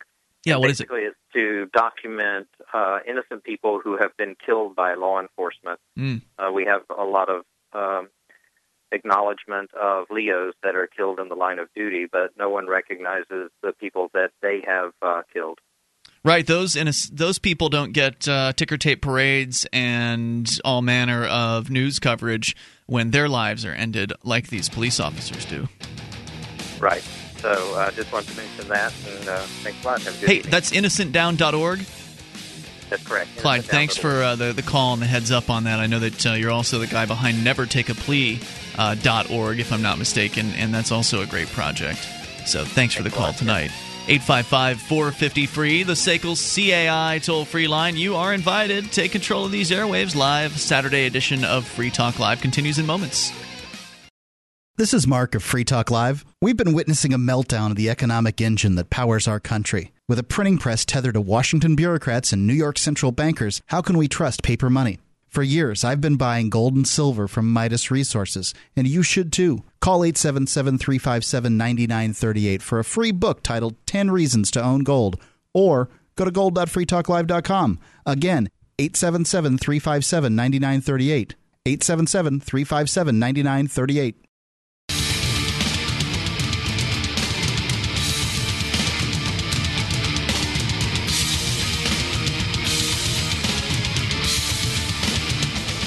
Free Talk Live, toll-free number tonight. You can take control of the airwaves. It's the live Saturday edition of the show. With you in the studio, it's Ian. And Pete. Pete's here, courtesy of cop block dot org. Don't forget to drop by there and check out the latest news about police misbehavior, as well as get resources and uh, suggestions as to how to better defend your rights. I think Cop Block's one of the best resources online for that sort of information. Of course, one of the things that uh, you guys advocate over at uh, cop block dot org is accountability uh, of the police. And one of the best ways to hold the police accountable is with a video camera, because then you have an objective record of whatever shenanigans uh, they were engaging in, rather than it being your word versus theirs. And that's one of the, I think, the the fundamental precepts of Cop Block. But but not just that, but to also, in, you know, ask questions as well, and not just silently observe necessarily, uh, but to uh, to ask tough questions and to to attempt to hold them more accountable. Right, I agree. Yeah, it's it's great to see all the Uh... variety of tactics that have been implemented, and uh, the resources that continue to get created and um, shared with other people, so we can, you know, hopefully uh, not have to worry about uh, bringing a camera on with us all the time, just in case, you know. Now you're sitting in the studio. Speaking of cameras, uh, those watching on the webcam at cam dot free talk live dot com can see you are wearing one of the Cop Block hoodies, uh, the Who Owns You hoodie. Which, is that one of the more popular ones uh, that's sold? I've heard that it might be. Well, we've had three designs of, of hoodies now at Cop Block: the original logo, the Who Owns You, and then we just created one called We're Watching, which is a graphic that uh, local artist Dave Dixon, who we, mm-hmm. who uh, was moved was up from Texas, Free State Project participant. Yeah. Mm-hmm. yeah, he designed, and so that's the third hoodie that we've third design we've had now, and uh, yeah, it's it's it's one that definitely starts conversations, you know. And I was just sharing with uh, Mike earlier today, walking down town earlier, uh, uh, walking past a couple of teenagers, you know, and they said, "Who does own you?" You know, and I said, uh-huh. "I said, what do you think?" You know, and he's like, "I do," and it just was like this nice light bulb went off, you yep. know, and I was like, "That was cool," you know, and and it's it, good stuff. Mm-hmm. People talk about the Cop Block uh, logo and the Cop Block uh, brand around here in Keene because it's it's been pretty prevalent. Mm-hmm. Uh, the Cop Blockers have been out on the streets. Uh, they've shown up where the police are on like Friday and Saturday nights sometimes. Yeah, we went out last night and we showed up at a uh, supposed bar fight before six cruisers showed up. It was you like, hey, good to see you guys. Oh, we beat them all the time. Yeah. so uh, so Cop Block end, uh, ends up having a name as a result of that, at least in our community, mm-hmm. where it's uh, folks are pretty active with it. Anyway, uh, one of the ways you can contribute to Cop Block, as mentioned, mentioned before, is with Bitcoins. But you've got to have Bitcoins. You can also throw Bitcoins in the Free Talk Live tip jar at bitcoin dot free talk live dot com. But first, you need to get some. And the best way, in my opinion, to do it is through bit instant dot com. It makes it possible for you to deposit cash at more than a million locations around the world, something like thirty countries.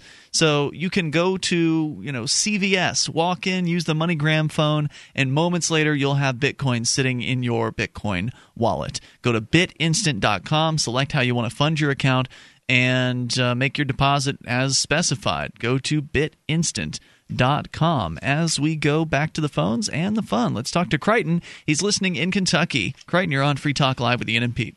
Hi, guys. Hey, Crichton. Yesterday, you were talking about trying to get somebody from a doomsday cult. Well, we were asking for anyone uh, who's had cult experience to call the show, but uh, what was on your mind? I have to admit that I am presently a member of a doomsday cult. Really? It's called the Republican Party. And very recently, at an annual rite that we call a Christmas party, I was struck with a story that I'd like to share with you guys. All right. Um, I was surrounded, you know, by these pinstripe suits and red ties, and uh, one uh, particular suit approached me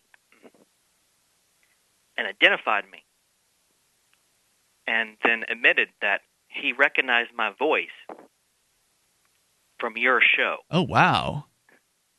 So... Is that I, a good I, thing or a bad I'm thing? A regular... I'm a, well, I think it's a good thing because I am a regular caller to your show, but I wouldn't say that I call excessively. Would no, you? No, I, I wouldn't uh, label you as... Uh, you know, I don't even know if regular... I don't know how you define regular. You're certainly not a chronic, as uh, as some would be called. Like someone who calls every night or every other night would be considered a chronic caller.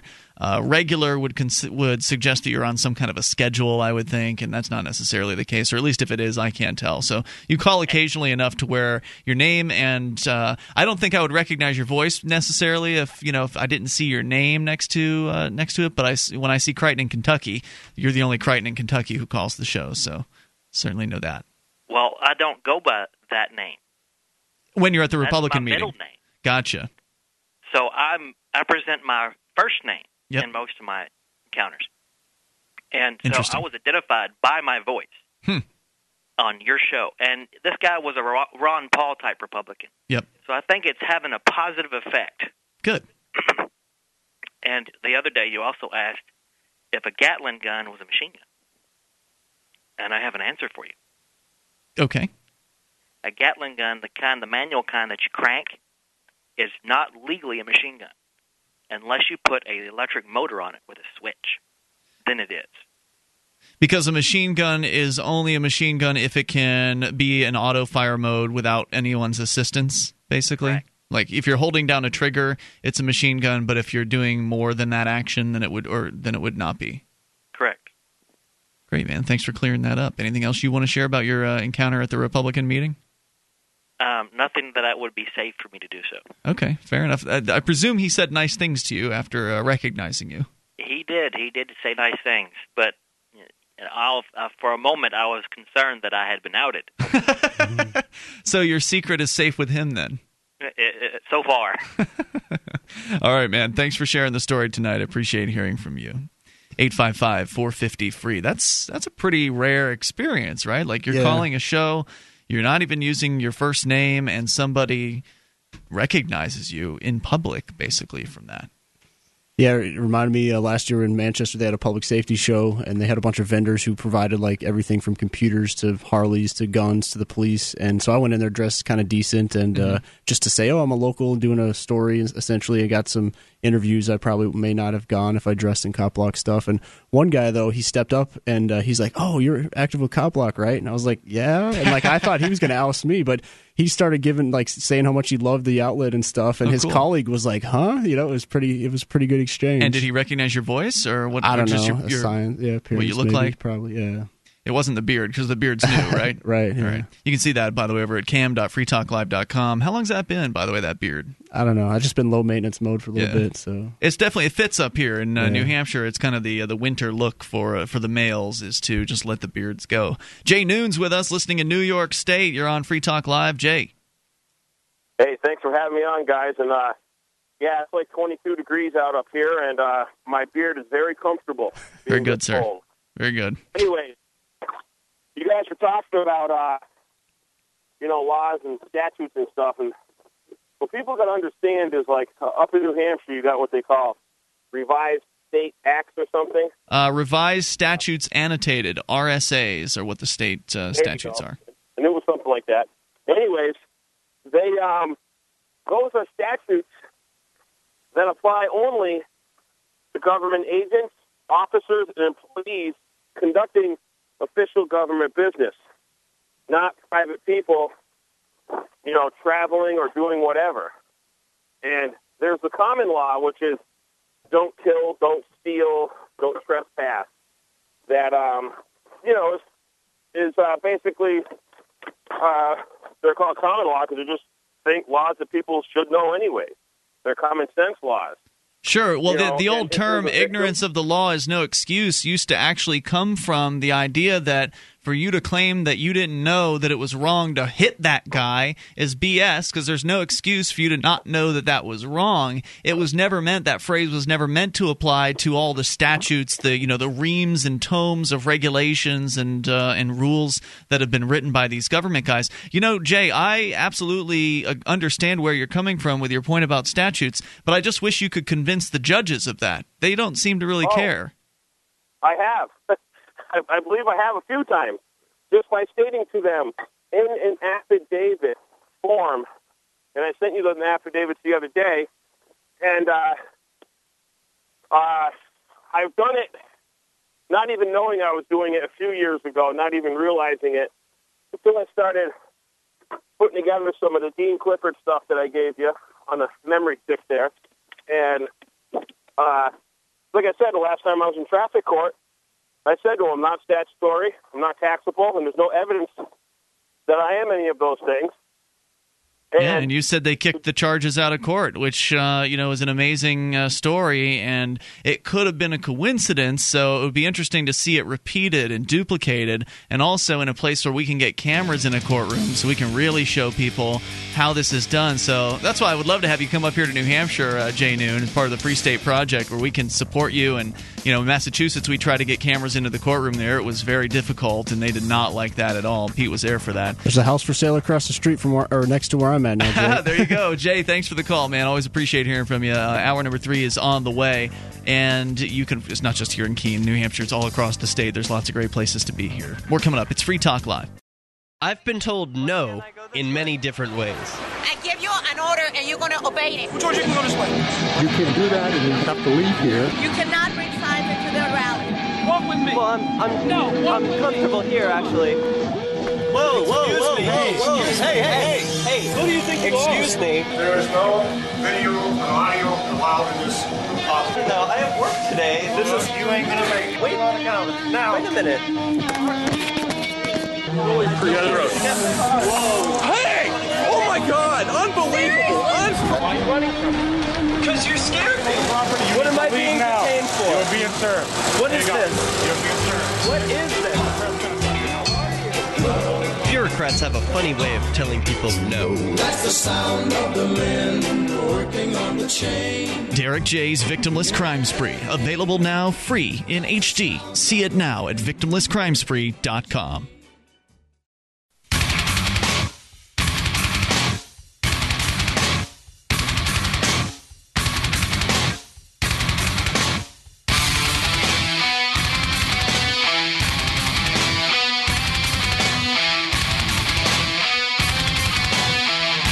Talk Live, toll-free number for you to bring up anything you want on this live Saturday edition. Yeah, that's right. We're here live. It is the weekend before thanks or Thanksgiving, Christmas, weekend before Christmas. And if all goes as intended, Free Talk Live will be live on Christmas Eve and Christmas Day because that's just what we do. We like doing radio so much that we'll even come in on the holidays, as long as we can get one of our wonderful board ops to come in and assist at the network. And normally they're pretty game for it, because I'll usually f- slip them a few extra bucks to make it worth their while to come in on a what would normally probably be a day off for them. Uh, so we will continue to bring you live programming here every single night. We do this show seven nights per week. So if you don't get in uh, to the phones tonight, we do have room for you at eight five five, four five zero, free. There's always tomorrow night. Uh, Mark is out of town for the next several days.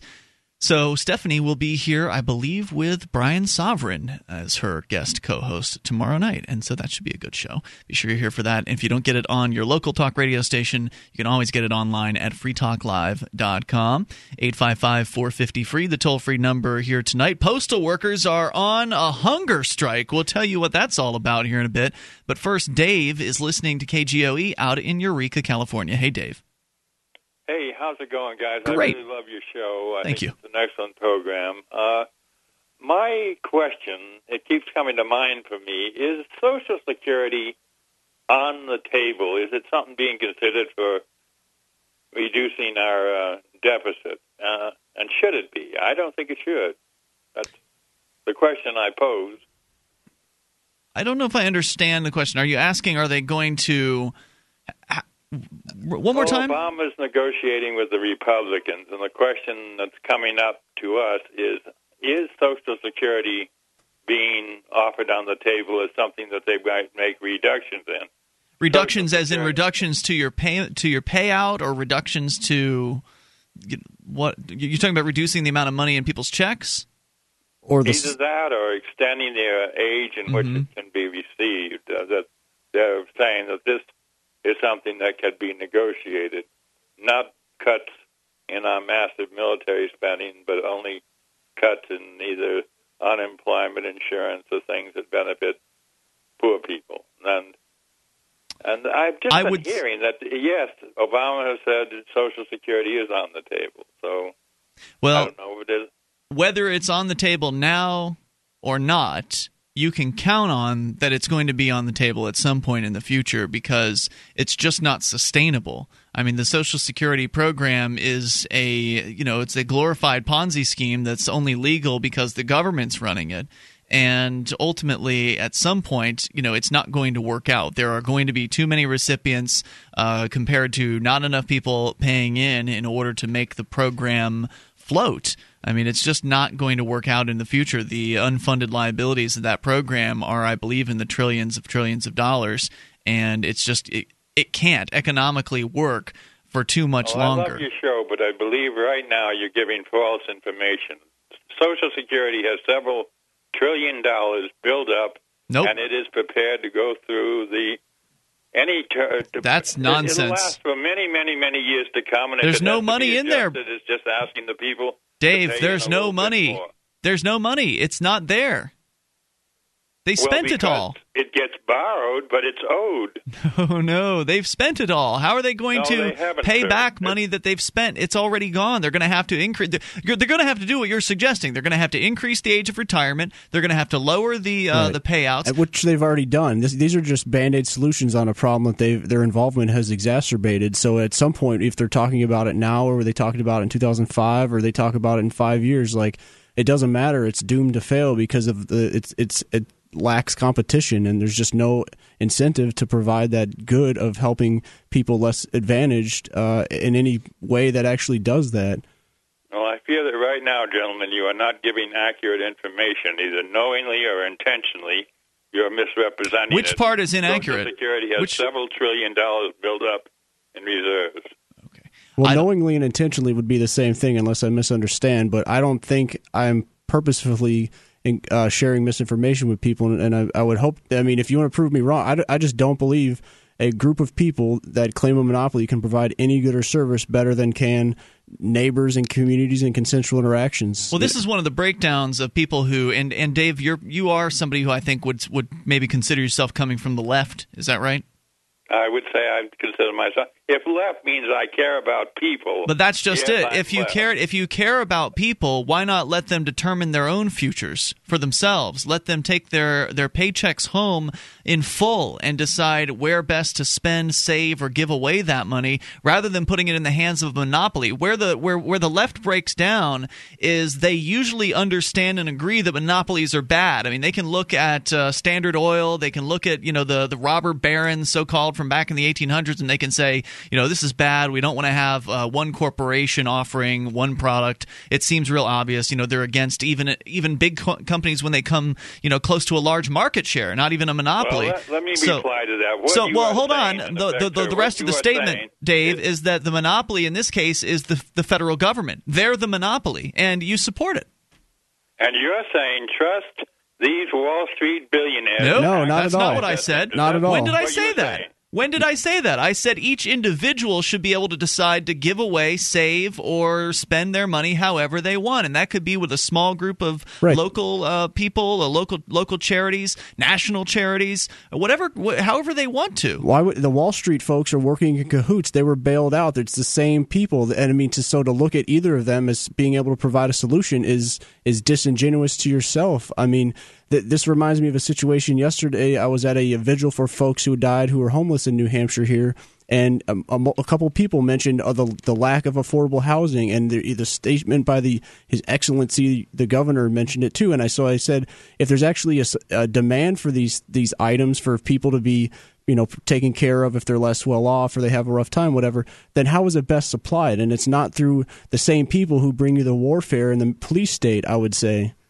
They they suffer from the same perverse incentives. They have no way to actually help people out, and in fact, they compound and create situations that harm people. Right, to say that uh, the, you know, to say that the choice is either government Social Security or some Wall Street banker is a false choice. Uh, I don't support either of those as uh, options. I support a true free market in choices for investments and for retirements and savings and things like that. And let you, them. You are aware that we are living in the country in the civilized world that makes the least preparations for people in their old age to have some resources, medical.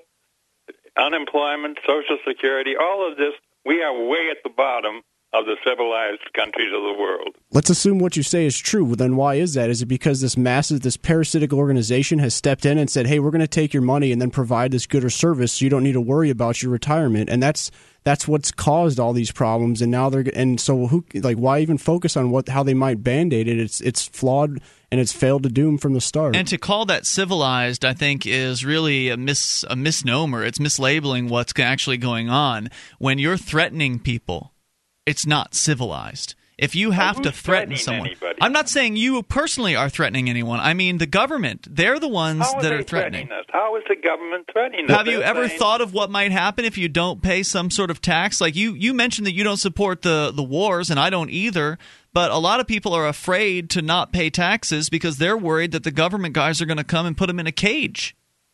Yes, but if you don't pay into Social Security and you reach sixty-five and you haven't invested wisely and you have nothing, what are you expected to do? There are charities out there. Somewhere? There are people who care, individuals, families, business, business people, people who are willing to contribute to the goodwill of their common man. They're out there. I know them. I know many of them in my local area, and they're good people who would be able to do more if they weren't being fleeced by these people calling themselves the state. It's not charitable if you're forced to to pay into it. It's not virtuous if someone has to threaten you in order to be involved in it. If the Social Security program is a good program, if it's a good investment, then people should be able to put their money into it voluntarily. And I should be able to take my money and put it somewhere else if I want to, like the local homeless shelter or a local food bank or other things that I think actually help people, and do it on a voluntary basis. Thank you, Dave, for the call tonight. eight five five, four five zero, free.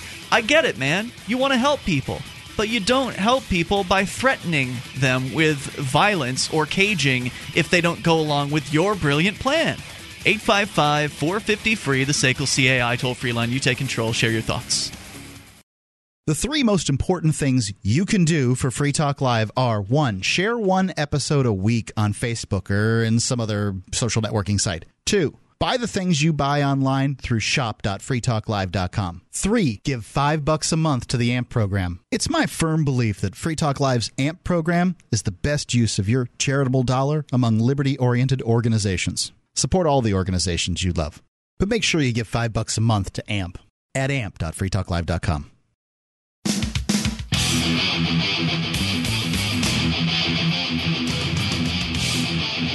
Free Talk Live, toll-free number for you, eight five five, four five zero, free. That's the S A C L C A I toll-free line. You can join us online at free talk live dot com.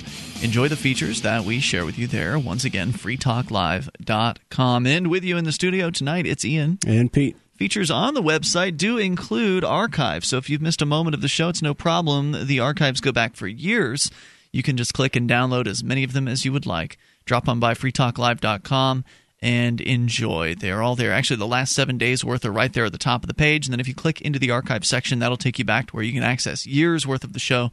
Also, our SoundCloud page is another easy way to get your uh, hands on the Free Talk Live archives. You can go to sound cloud dot free talk live dot com, and that'll actually give you access also to the Edgington Post episodes that our co-host Mark does uh, during the week. Pretty much does at least one a week, uh, sometimes more than that. And that's available through our SoundCloud page, which if you're already over at free talk live dot com, just look on the left. Left-hand side under Listen and Share. Once again, that's uh, free talk live dot com for lots and lots of archives. And they're all completely free, unlike those other talk show hosts that want to charge you for theirs. Hey, are you looking for camping, hunting, survival, or shooting gear? man venture outpost dot com carries the name brands you want at the lowest prices. Ammunition, knives, scopes, binoculars, laser sights, tactical flashlights, fish finders, optics, firearm accessories, archery, air guns, holsters, water purification, tents, apparel, and boating equipment. man venture outpost dot com. They're family-owned and members in good standing of the Better Business Bureau.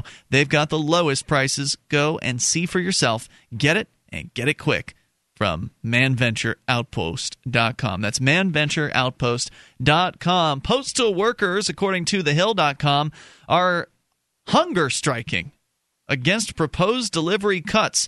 Now, Pete, you are a uh, occasional guest host on Free Talk Live. You actually just made the move back up here to New Hampshire a few several weeks ago, and it's good to have you back, and we'll certainly try to have you back in here as uh, as often as possible. But one of the stories that we've been covering over the years on Free Talk Live is the really sad financial situation that the Postal Service has found itself in.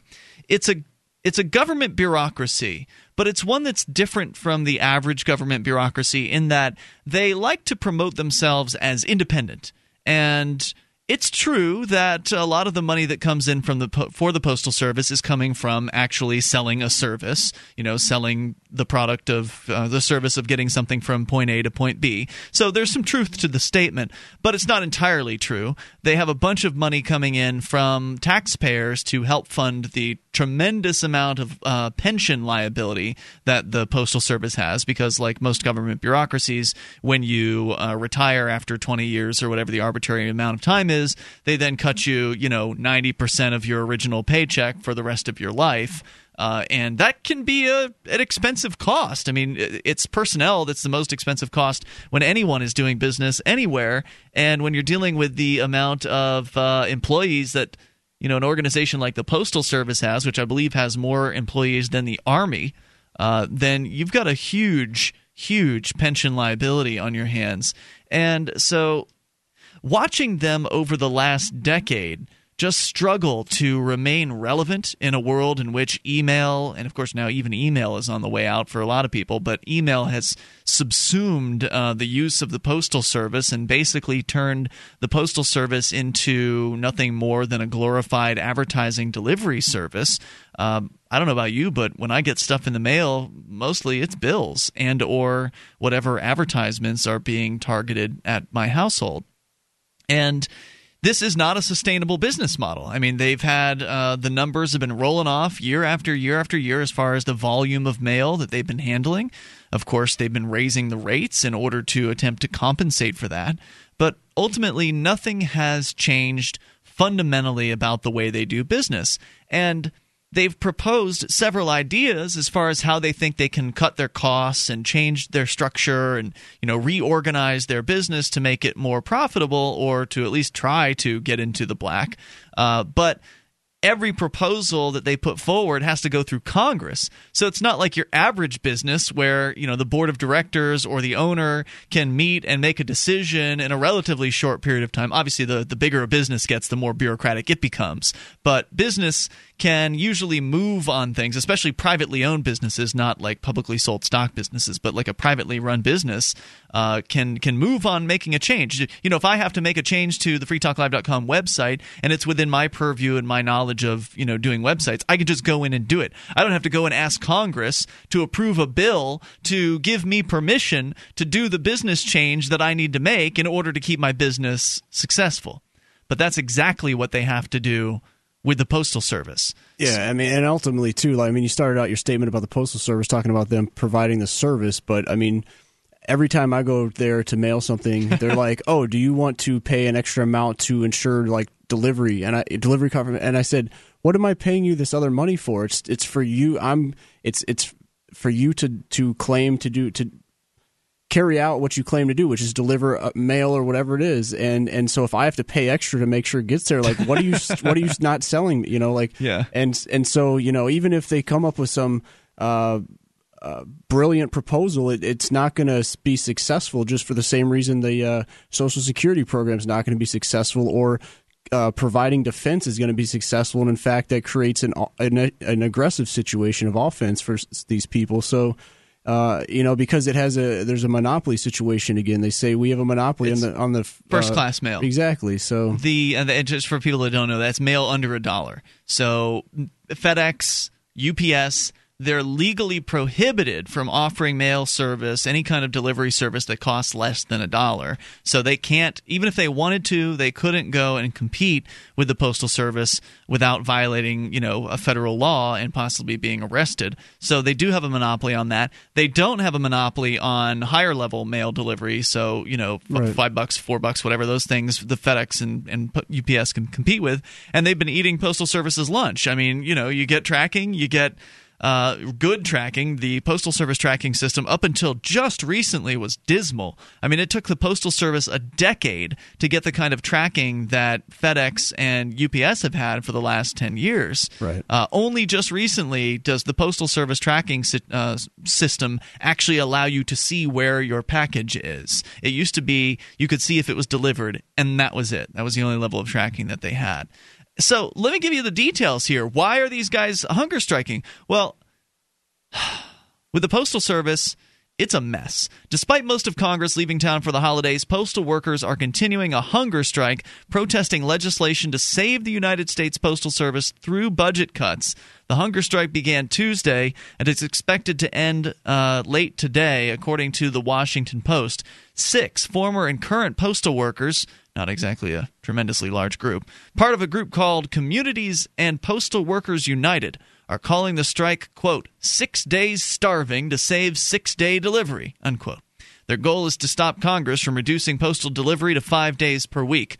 We have to be on guard, to raise awareness and to pressure the decision-makers as they wrangle backroom deals, said group spokesman Jamie Partridge, a retired letter carrier from Portland. She said in a statement, the same small grassroots group staged a hunger strike in June to protest legislation proposed to overhaul the service. The agency lost sixteen billion dollars in just fiscal year twenty twelve. Can you imagine any business hemorrhaging that level of cash?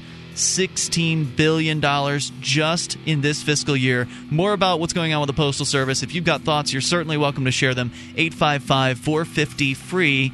This is Free Talk Live. You take control. Do you have a website or product that you make available to people nationally or even internationally? Free Talk Live is heard on more than one hundred radio stations and two X M channels. F T L has also been voted five times the best political podcast of the year and four times been named to Talkers Magazine's Heavy one hundred list, the one hundred most important radio programs in the country. We can do ad packages for you from as little as five hundred dollars a month on up to three thousand dollars. I'll work with you to customize a package that will work within your budget. Contact me, Mark, at mark at freetalklive dot com.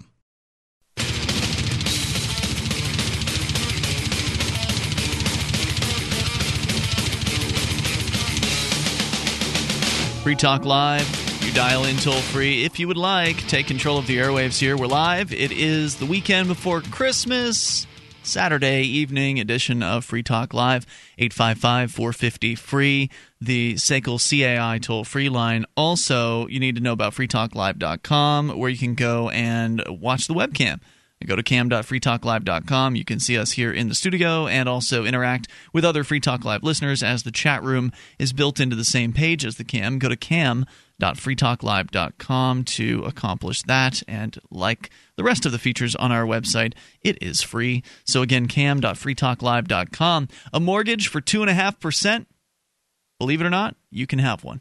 two point five percent on a fifteen-year fixed mortgage. That's the actual rate, not some introductory sham. It's unlikely you've ever even seen a rate that low, and the advantage to a fifteen-year fixed is that you'll be paying far less in interest. At two point five percent, if you refinance, you'll likely have the same payment, but pay far less in interest because you won't pay nearly as long. On a one hundred fifty thousand dollars house, your payment will be just under one thousand dollars a month. Go to mortgage minute guy dot com and fill out their three-question application, or give them a call. Their number coming up in moments.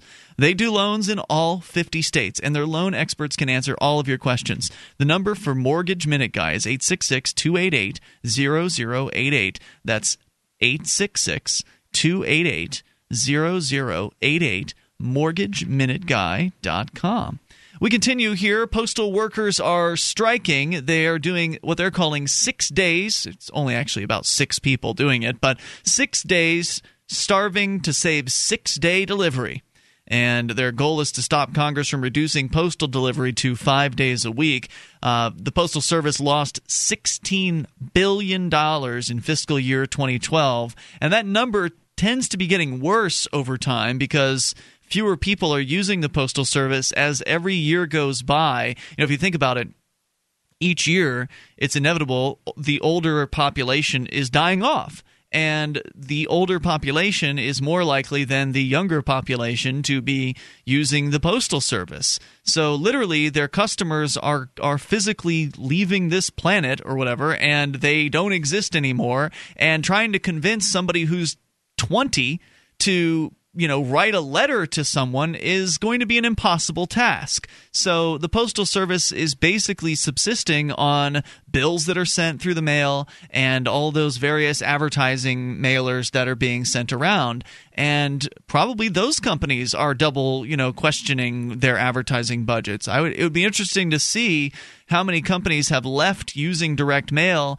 and have moved to more targeted ads on the internet. Because if you can, you know, for instance, use like Google, uh, where Google will let you buy ads that will respond to what people are searching for. And Google can also target ads for people searching in a certain geographic area. So, you know, somebody, if I'm running a plumbing service and I want to reach people that are looking for plumbing information in Keene, New Hampshire, you can get that kind of targeting from companies like Google and the other various, you know, maybe maybe Facebook. I don't know. I've, I've never tried placing those ads, but I know that it's possible to do that level of targeting, whereas it's going to be pretty expensive in comparison to do a direct mailer to every household in, in the area. Yeah, you'll hit every household, but you're going to pay through the nose for it.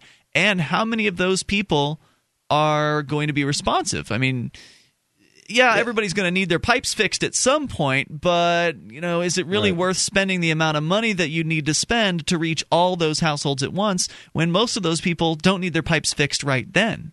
Yeah, I think you hit on a key point. The organization is definitely becoming less relevant as other uh, mechanisms to communicate uh, come online and, and are utilized more. And uh, you know, so what what's going on here? There's there's half a dozen people saying, "Hey, uh, we should."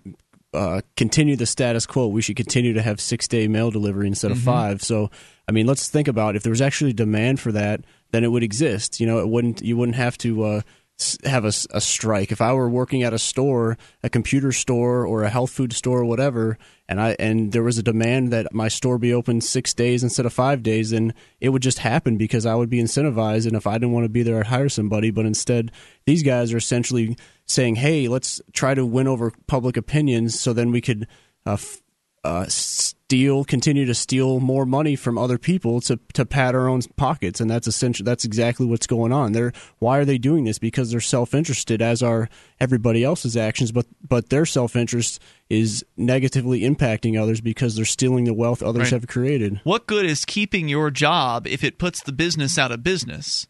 because then everybody loses their jobs. And, of course, this isn't your average business, because your average business wouldn't be able to uh, handle this kind of loss. I mean, if you – obviously, we're we're both running relatively small uh, operations, Pete. I mean, I, I don't know if you want to call Cop Block a business, but it's something that ideally would be able to make money and pay activists to do their, their Cop Block work and, and update the website and things like that. Uh, but, you know, if you were hemorrhaging cash – You know, if, if cop block dot org was losing thousands of dollars every single month, it wouldn't be lasting very long. It probably wouldn't make it, th- you know, through the end of a year if you were losing that kind of money. But the Postal Service is able to handle that, because every time they lose billions of dollars, they can just turn to Congress and say, well, you've got to bail us out, and they'll get bailed out. Now, they have been getting bailed out, but you know, eventually there's some level of economic factor that comes into play where some in Congress will say, well, something's got to change. This, you know, this can't keep continuing, even though it's been going on for years. So government always moves slower than the private marketplace. And these protesters know that if they can make a big stink and get enough attention for their cause, they can sway the Congress people to keep things status quo and just keep bailing them out again and again and again. Yeah, to use those terms that you cited, that you quoted, you know, it's kind of like sixteen billion. No, I'm sorry. Oh. The terms from the uh, the quotes by the individual striking, like of, of the fear that they're putting forth. Like this is what I, I forget exactly what uh, the language we're, was. We're on. We have to be on guard to right. raise awareness and pressure the decision makers as they wrangle backroom deals. Right. Be on guard, and the decision makers. Like, you know, if if Ian, if, if I knew you provided a service of delivering a package across town, then that that's up to me and you to reach that interaction, and it shouldn't matter if an independent third party, like I shouldn't have to turn to somebody else to say, hey, force Ian to do business with me, or right. like force Ian, like let's go out and steal more money from the neighbors so I can have an, a, another day of work. Well, know? when we when we first talked about this before we went on the air with it, uh, one of our initial questions was, well, why do they care? I mean, if they're working for the Postal Service, aren't they likely salaried employees? And in, if that's the case, how is this really going to affect anything if they cut back, you know, cut Saturday delivery, which is what their proposal is? Well, according to the story here at the hill dot com, the top proposal is to reduce the postal delivery days in order to reduce expenses, because it would also cut letter carrier jobs. According to the protesters, they say as many eighty as many as eighty thousand postal jobs could be lost, and there's also been uh, closings of some postal service os- uh, offices in, you know, towns where there maybe isn't a lot of traffic, or there's another postal service office in a nearby town, so they've, you know, uh, they've removed some of those existing uh service uh, centers. And uh, so, you know, this is their concern, is that somebody's going to lose their job, as though once you get a job, you have a right to that right. job for the rest of your lifetime. This this reminds me of uh, Frederick Bastiat, who's a nineteenth century economist from France, an essay he had on the Candlemaker's Petition, it's called. So if you just search for the Candlemaker's Petition, essentially it just shows this group of candlemakers who petition the, the state, these other people who say we have a legitimate right to steal money from people, to uh, essentially subsidize their work and uh, keep out uh, uh, competition, which in this, uh, the way Bastiat writes, is humorous and, and succinct, was uh, the sun. So it was uh, it was a petition by candle makers to lobby to uh, keep the Put sun out. The out. Sun. Yeah, so it was. This is essentially. I mean, it's not the same uh, one-to-one, but these uh, postal employees are saying, "Hey, uh, give us some money so we can uh, continue to exist, even though we're uh, obsolete." Right. It would be like the government bailing out newspapers because people aren't buying newspapers anymore. And believe it or not, that's actually happened. We can talk more about what? it here in a moment. But let's go to uh, Guy listening in Washington and Aberdeen to K B K W. Hey, Guy. You can listen to Free Talk Live on the radio, podcast, satellite, webcam, and our live streams. But did you know you can listen to Free Talk Live from any phone, anywhere? Add this number to your phone, two one three, four nine three, zero three zero eight. It's a long-distance call, so make sure you're familiar with your phone's calling plan. The Listen lines are airing the latest episode of Free Talk Live twenty-four hours a day, including our live shows. Call two one three, four nine three, zero three zero eight. That's two one three, four nine three, zero three zero eight. Um, hi, Ian. I uh, just wanted to briefly explain that. I'll tell you what, I can't even understand you because the uh, rock music is drowning you out. Stand by. We were gonna, we're going to bring you back here in a moment. I apologize. Hang on, Guy. We'll uh, get to you here in just a short bit. eight five five, four five zero, free. You can take control of the airwaves here. Even in the remaining moments, we will have enough time to sneak you in likely here. eight five five, four five zero, free. Take control of the airwaves. This is Free Talk Live.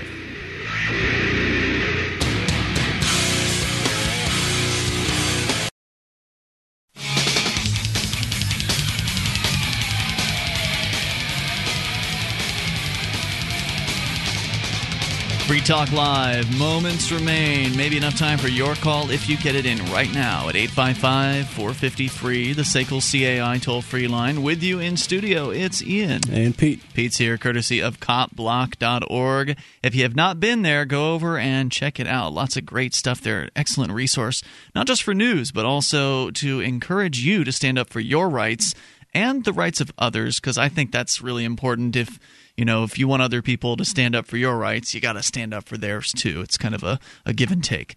Uh, but go to cop block dot org to learn more about what Pete's been up to, and not just Pete, but uh, cop blockers all across the country with uh, what looks like from the map, dozens of Cop Block affiliates. Would that be accurate to say? Dozens of Yeah, them? That's right. Yeah, but different levels of activity. You know, to be honest, there's some that are real active and have folks on the ground and create a lot of content and get on local media and, you know, are what you can consider a win in court case and things like that. But um, but others are just kind of getting off the ground, and definitely, you know, they could all, the more like-minded folks that get involved, the better impact they'll have. And, uh, you know, so that's definitely, the solution's not going to come from the top down from just a, a handful of people, but everybody kind of working in concert to advance an idea that resonates with them. So, and of course, there's the uh, Cop Block store as well, which offers all kinds of cool gear and even uh, Cop Block branded Bic lighters, I believe. Yeah, right? And we just got uh, lip balm. Uh, a friend out in nice. Colorado made. Yeah, it's they're pretty awesome. They're uh, volunteer vanilla. It's, they're called, and they have all these. You know, it's all natural, organic ingredients. So cool. Yeah, we sell them in town here at the Corner News. So. But also online. Also cop block dot org. All yep. right, so let's go back to Guy. Uh, Guy, the, the heavy metal uh, was drowning you out as we went to the break. Couldn't make out a word you were saying. Go ahead with your thoughts. Oh, okay. Um, well, I was just going to comment on a prior caller's uh, uh, thoughts that uh, sure. the Social Security Administration was still solvent. And yeah, I he said I there were trillions of dollars just locked away waiting to collect. Yeah, yeah, and I had read the, uh, the Social Security Administration kind of year-end report, and basically even they are saying, I mean, if you read that, it, it talks about that cash flow-wise, more is now being paid out in benefits than what we're actually collecting in taxes, and that started in the year two thousand ten. Mm. And they were talking about a, a deficit of, I can't remember how many, uh, you know, billions of dollars, but it, it, it's in the negative, and, and it's only getting worse, and they, they indicated that uh, there's no end in sight. That, They also, what was interesting is they said that, um, you know, there was a recent payroll tax decrease, you know, in Social Security from that six point two percent to four point two percent for what's withheld out of employees' paychecks. It's kind of the Obama's, um, you know, kind of tax reduction plan that they're trying to get through, I guess, for this coming year as well. But what they indicated was that this is over one hundred billion dollars that they're actually uh, increased the shortfall by. But they don't count that because the government has agreed to fund that back into the Social Security Administration to make up that deficit. So at best, you know, uh, what I, as near as I can tell uh, from what I've uh, researched, while it's true that part of our sixteen trillion dollars debt is to the Social Security Administration. Whoa, whoa, whoa, whoa, whoa, whoa. Your sixteen trillion dollars debt? Well, you know, the country, sixteen trillion dollars. By the country, you mean the federal government? Yes, yes. Because I don't know about you, but I didn't consent to that debt. That's not in my no, name. No, no, no, not at all. But but even if that you, you grant that part of that sixteen trillion dollars debt is to, in effect, themselves, because it's just to the Social Security Trust, uh, it still remains, like you say, that we're insolvent and that we have to borrow the money to to to, uh, to pay back those I O Us, so to speak, to the Social Security Trust Fund. And when you say we, you mean the federal government, because again, I'm not I'm not insolvent, uh, and I'm not well, going to be no, doing no, any no, of those no. things. I guess yeah, no, the government. Uh, I think it's important. To, practical... I, I some people get on me for nitpicking on that, and I think it's important to really make sure that we get our, our terminology correct, because it's important for us to separate ourselves from, you know, these people who are doing these things without our consent, without our uh, in, interest. I'm not interested in their backroom deals and their borrowing and their stealing and the, the money that they're they're throwing around. I don't feel like I'm obligated to any of it. So I think it's important to keep that uh, those concepts separate. Right. Let me ask you a question, if I could. It sounds like you've put in some time uh, researching this issue, and you've come to the conclusion that it's not solvent, which essentially means there's more money going out than coming in. But even if it were solvent, would that be ideal, or would that be a good thing? Because, you know, ultimately it's money that's being taken from people. So whether it's it's solvent, that to me, you know, they still don't have the proper incentives to do to provide it, as well as uh, you know, another mechanism that didn't rely on a force or its threat could do. Yeah, I suppose it, it's just that at least if it was solvent, at least it's funding itself, you know, so to speak. Right now, it's not. It wouldn't be moral. I mean, that's all. All you could say about it would be that it would be solvent, but it certainly wouldn't be moral because everyone's forced into funding this, you know, awful system, which, as you've pointed out here, isn't solvent, and uh, just they're going to need more and more money over time to keep uh, funding it. The amount of uh, collect people that are collecting it is going to be growing over time as the baby boomers move into retirement, which is basically what they're doing now. I mean, you could say, you're... yeah, you know, and I always thought it was odd that the government, with their rebate programs just to stimulate the economy, would always say they're giving these rebates out so that pen. people will spend money to make our economy go. So it's never we've never had a, a culture, I guess, in the U S where, you know, you were it was thought to be good to save for your retirement. It was always spend to keep the economy going. Well, and also so, the monetary system is structured to uh, make it people disincentivized to save because, you know, if the government continues to print money out, they continue to inflate the money supply. That basically means that your savings will be whittled away over time as far as the value that is uh, is being held there. So it makes more sense to to uh, it, may, it makes econo- more economic sense to spend the money rather than let it sit and lose uh, lose its value. If you can take that money and put it into, say, like a tool or a house or something that can be, you know, something you could make money from in the future, that's more valuable or, than sitting on cash. Yeah, or just more leisure time or whatever is your preference. You know, invest it in yourself to learn or for your kids. Guy, good call tonight, man. Any other thoughts you want to share? Uh, no, I think that was it. Appreciate uh, hearing from you. eight five five, four five zero, free. Yeah, it, for me, it's a it's a moral question. I mean, I'm not against the idea of saving for retirement. I think that's a sensible thing to do. It's just that to put everybody into this same scheme and call this a good idea is really a mistake. And then to and then to close your eyes to reality, as our earlier caller was doing, oh, there's trillions of dollars in there, and everything's going to be just fine. There's plenty of money for everybody. And, you know, it's even though it may not be true that there's trillions of dollars in there, they will be able to continue this scam for quite a while. I mean, at some point, it's probably going to be completely awash and it's not going to work anymore.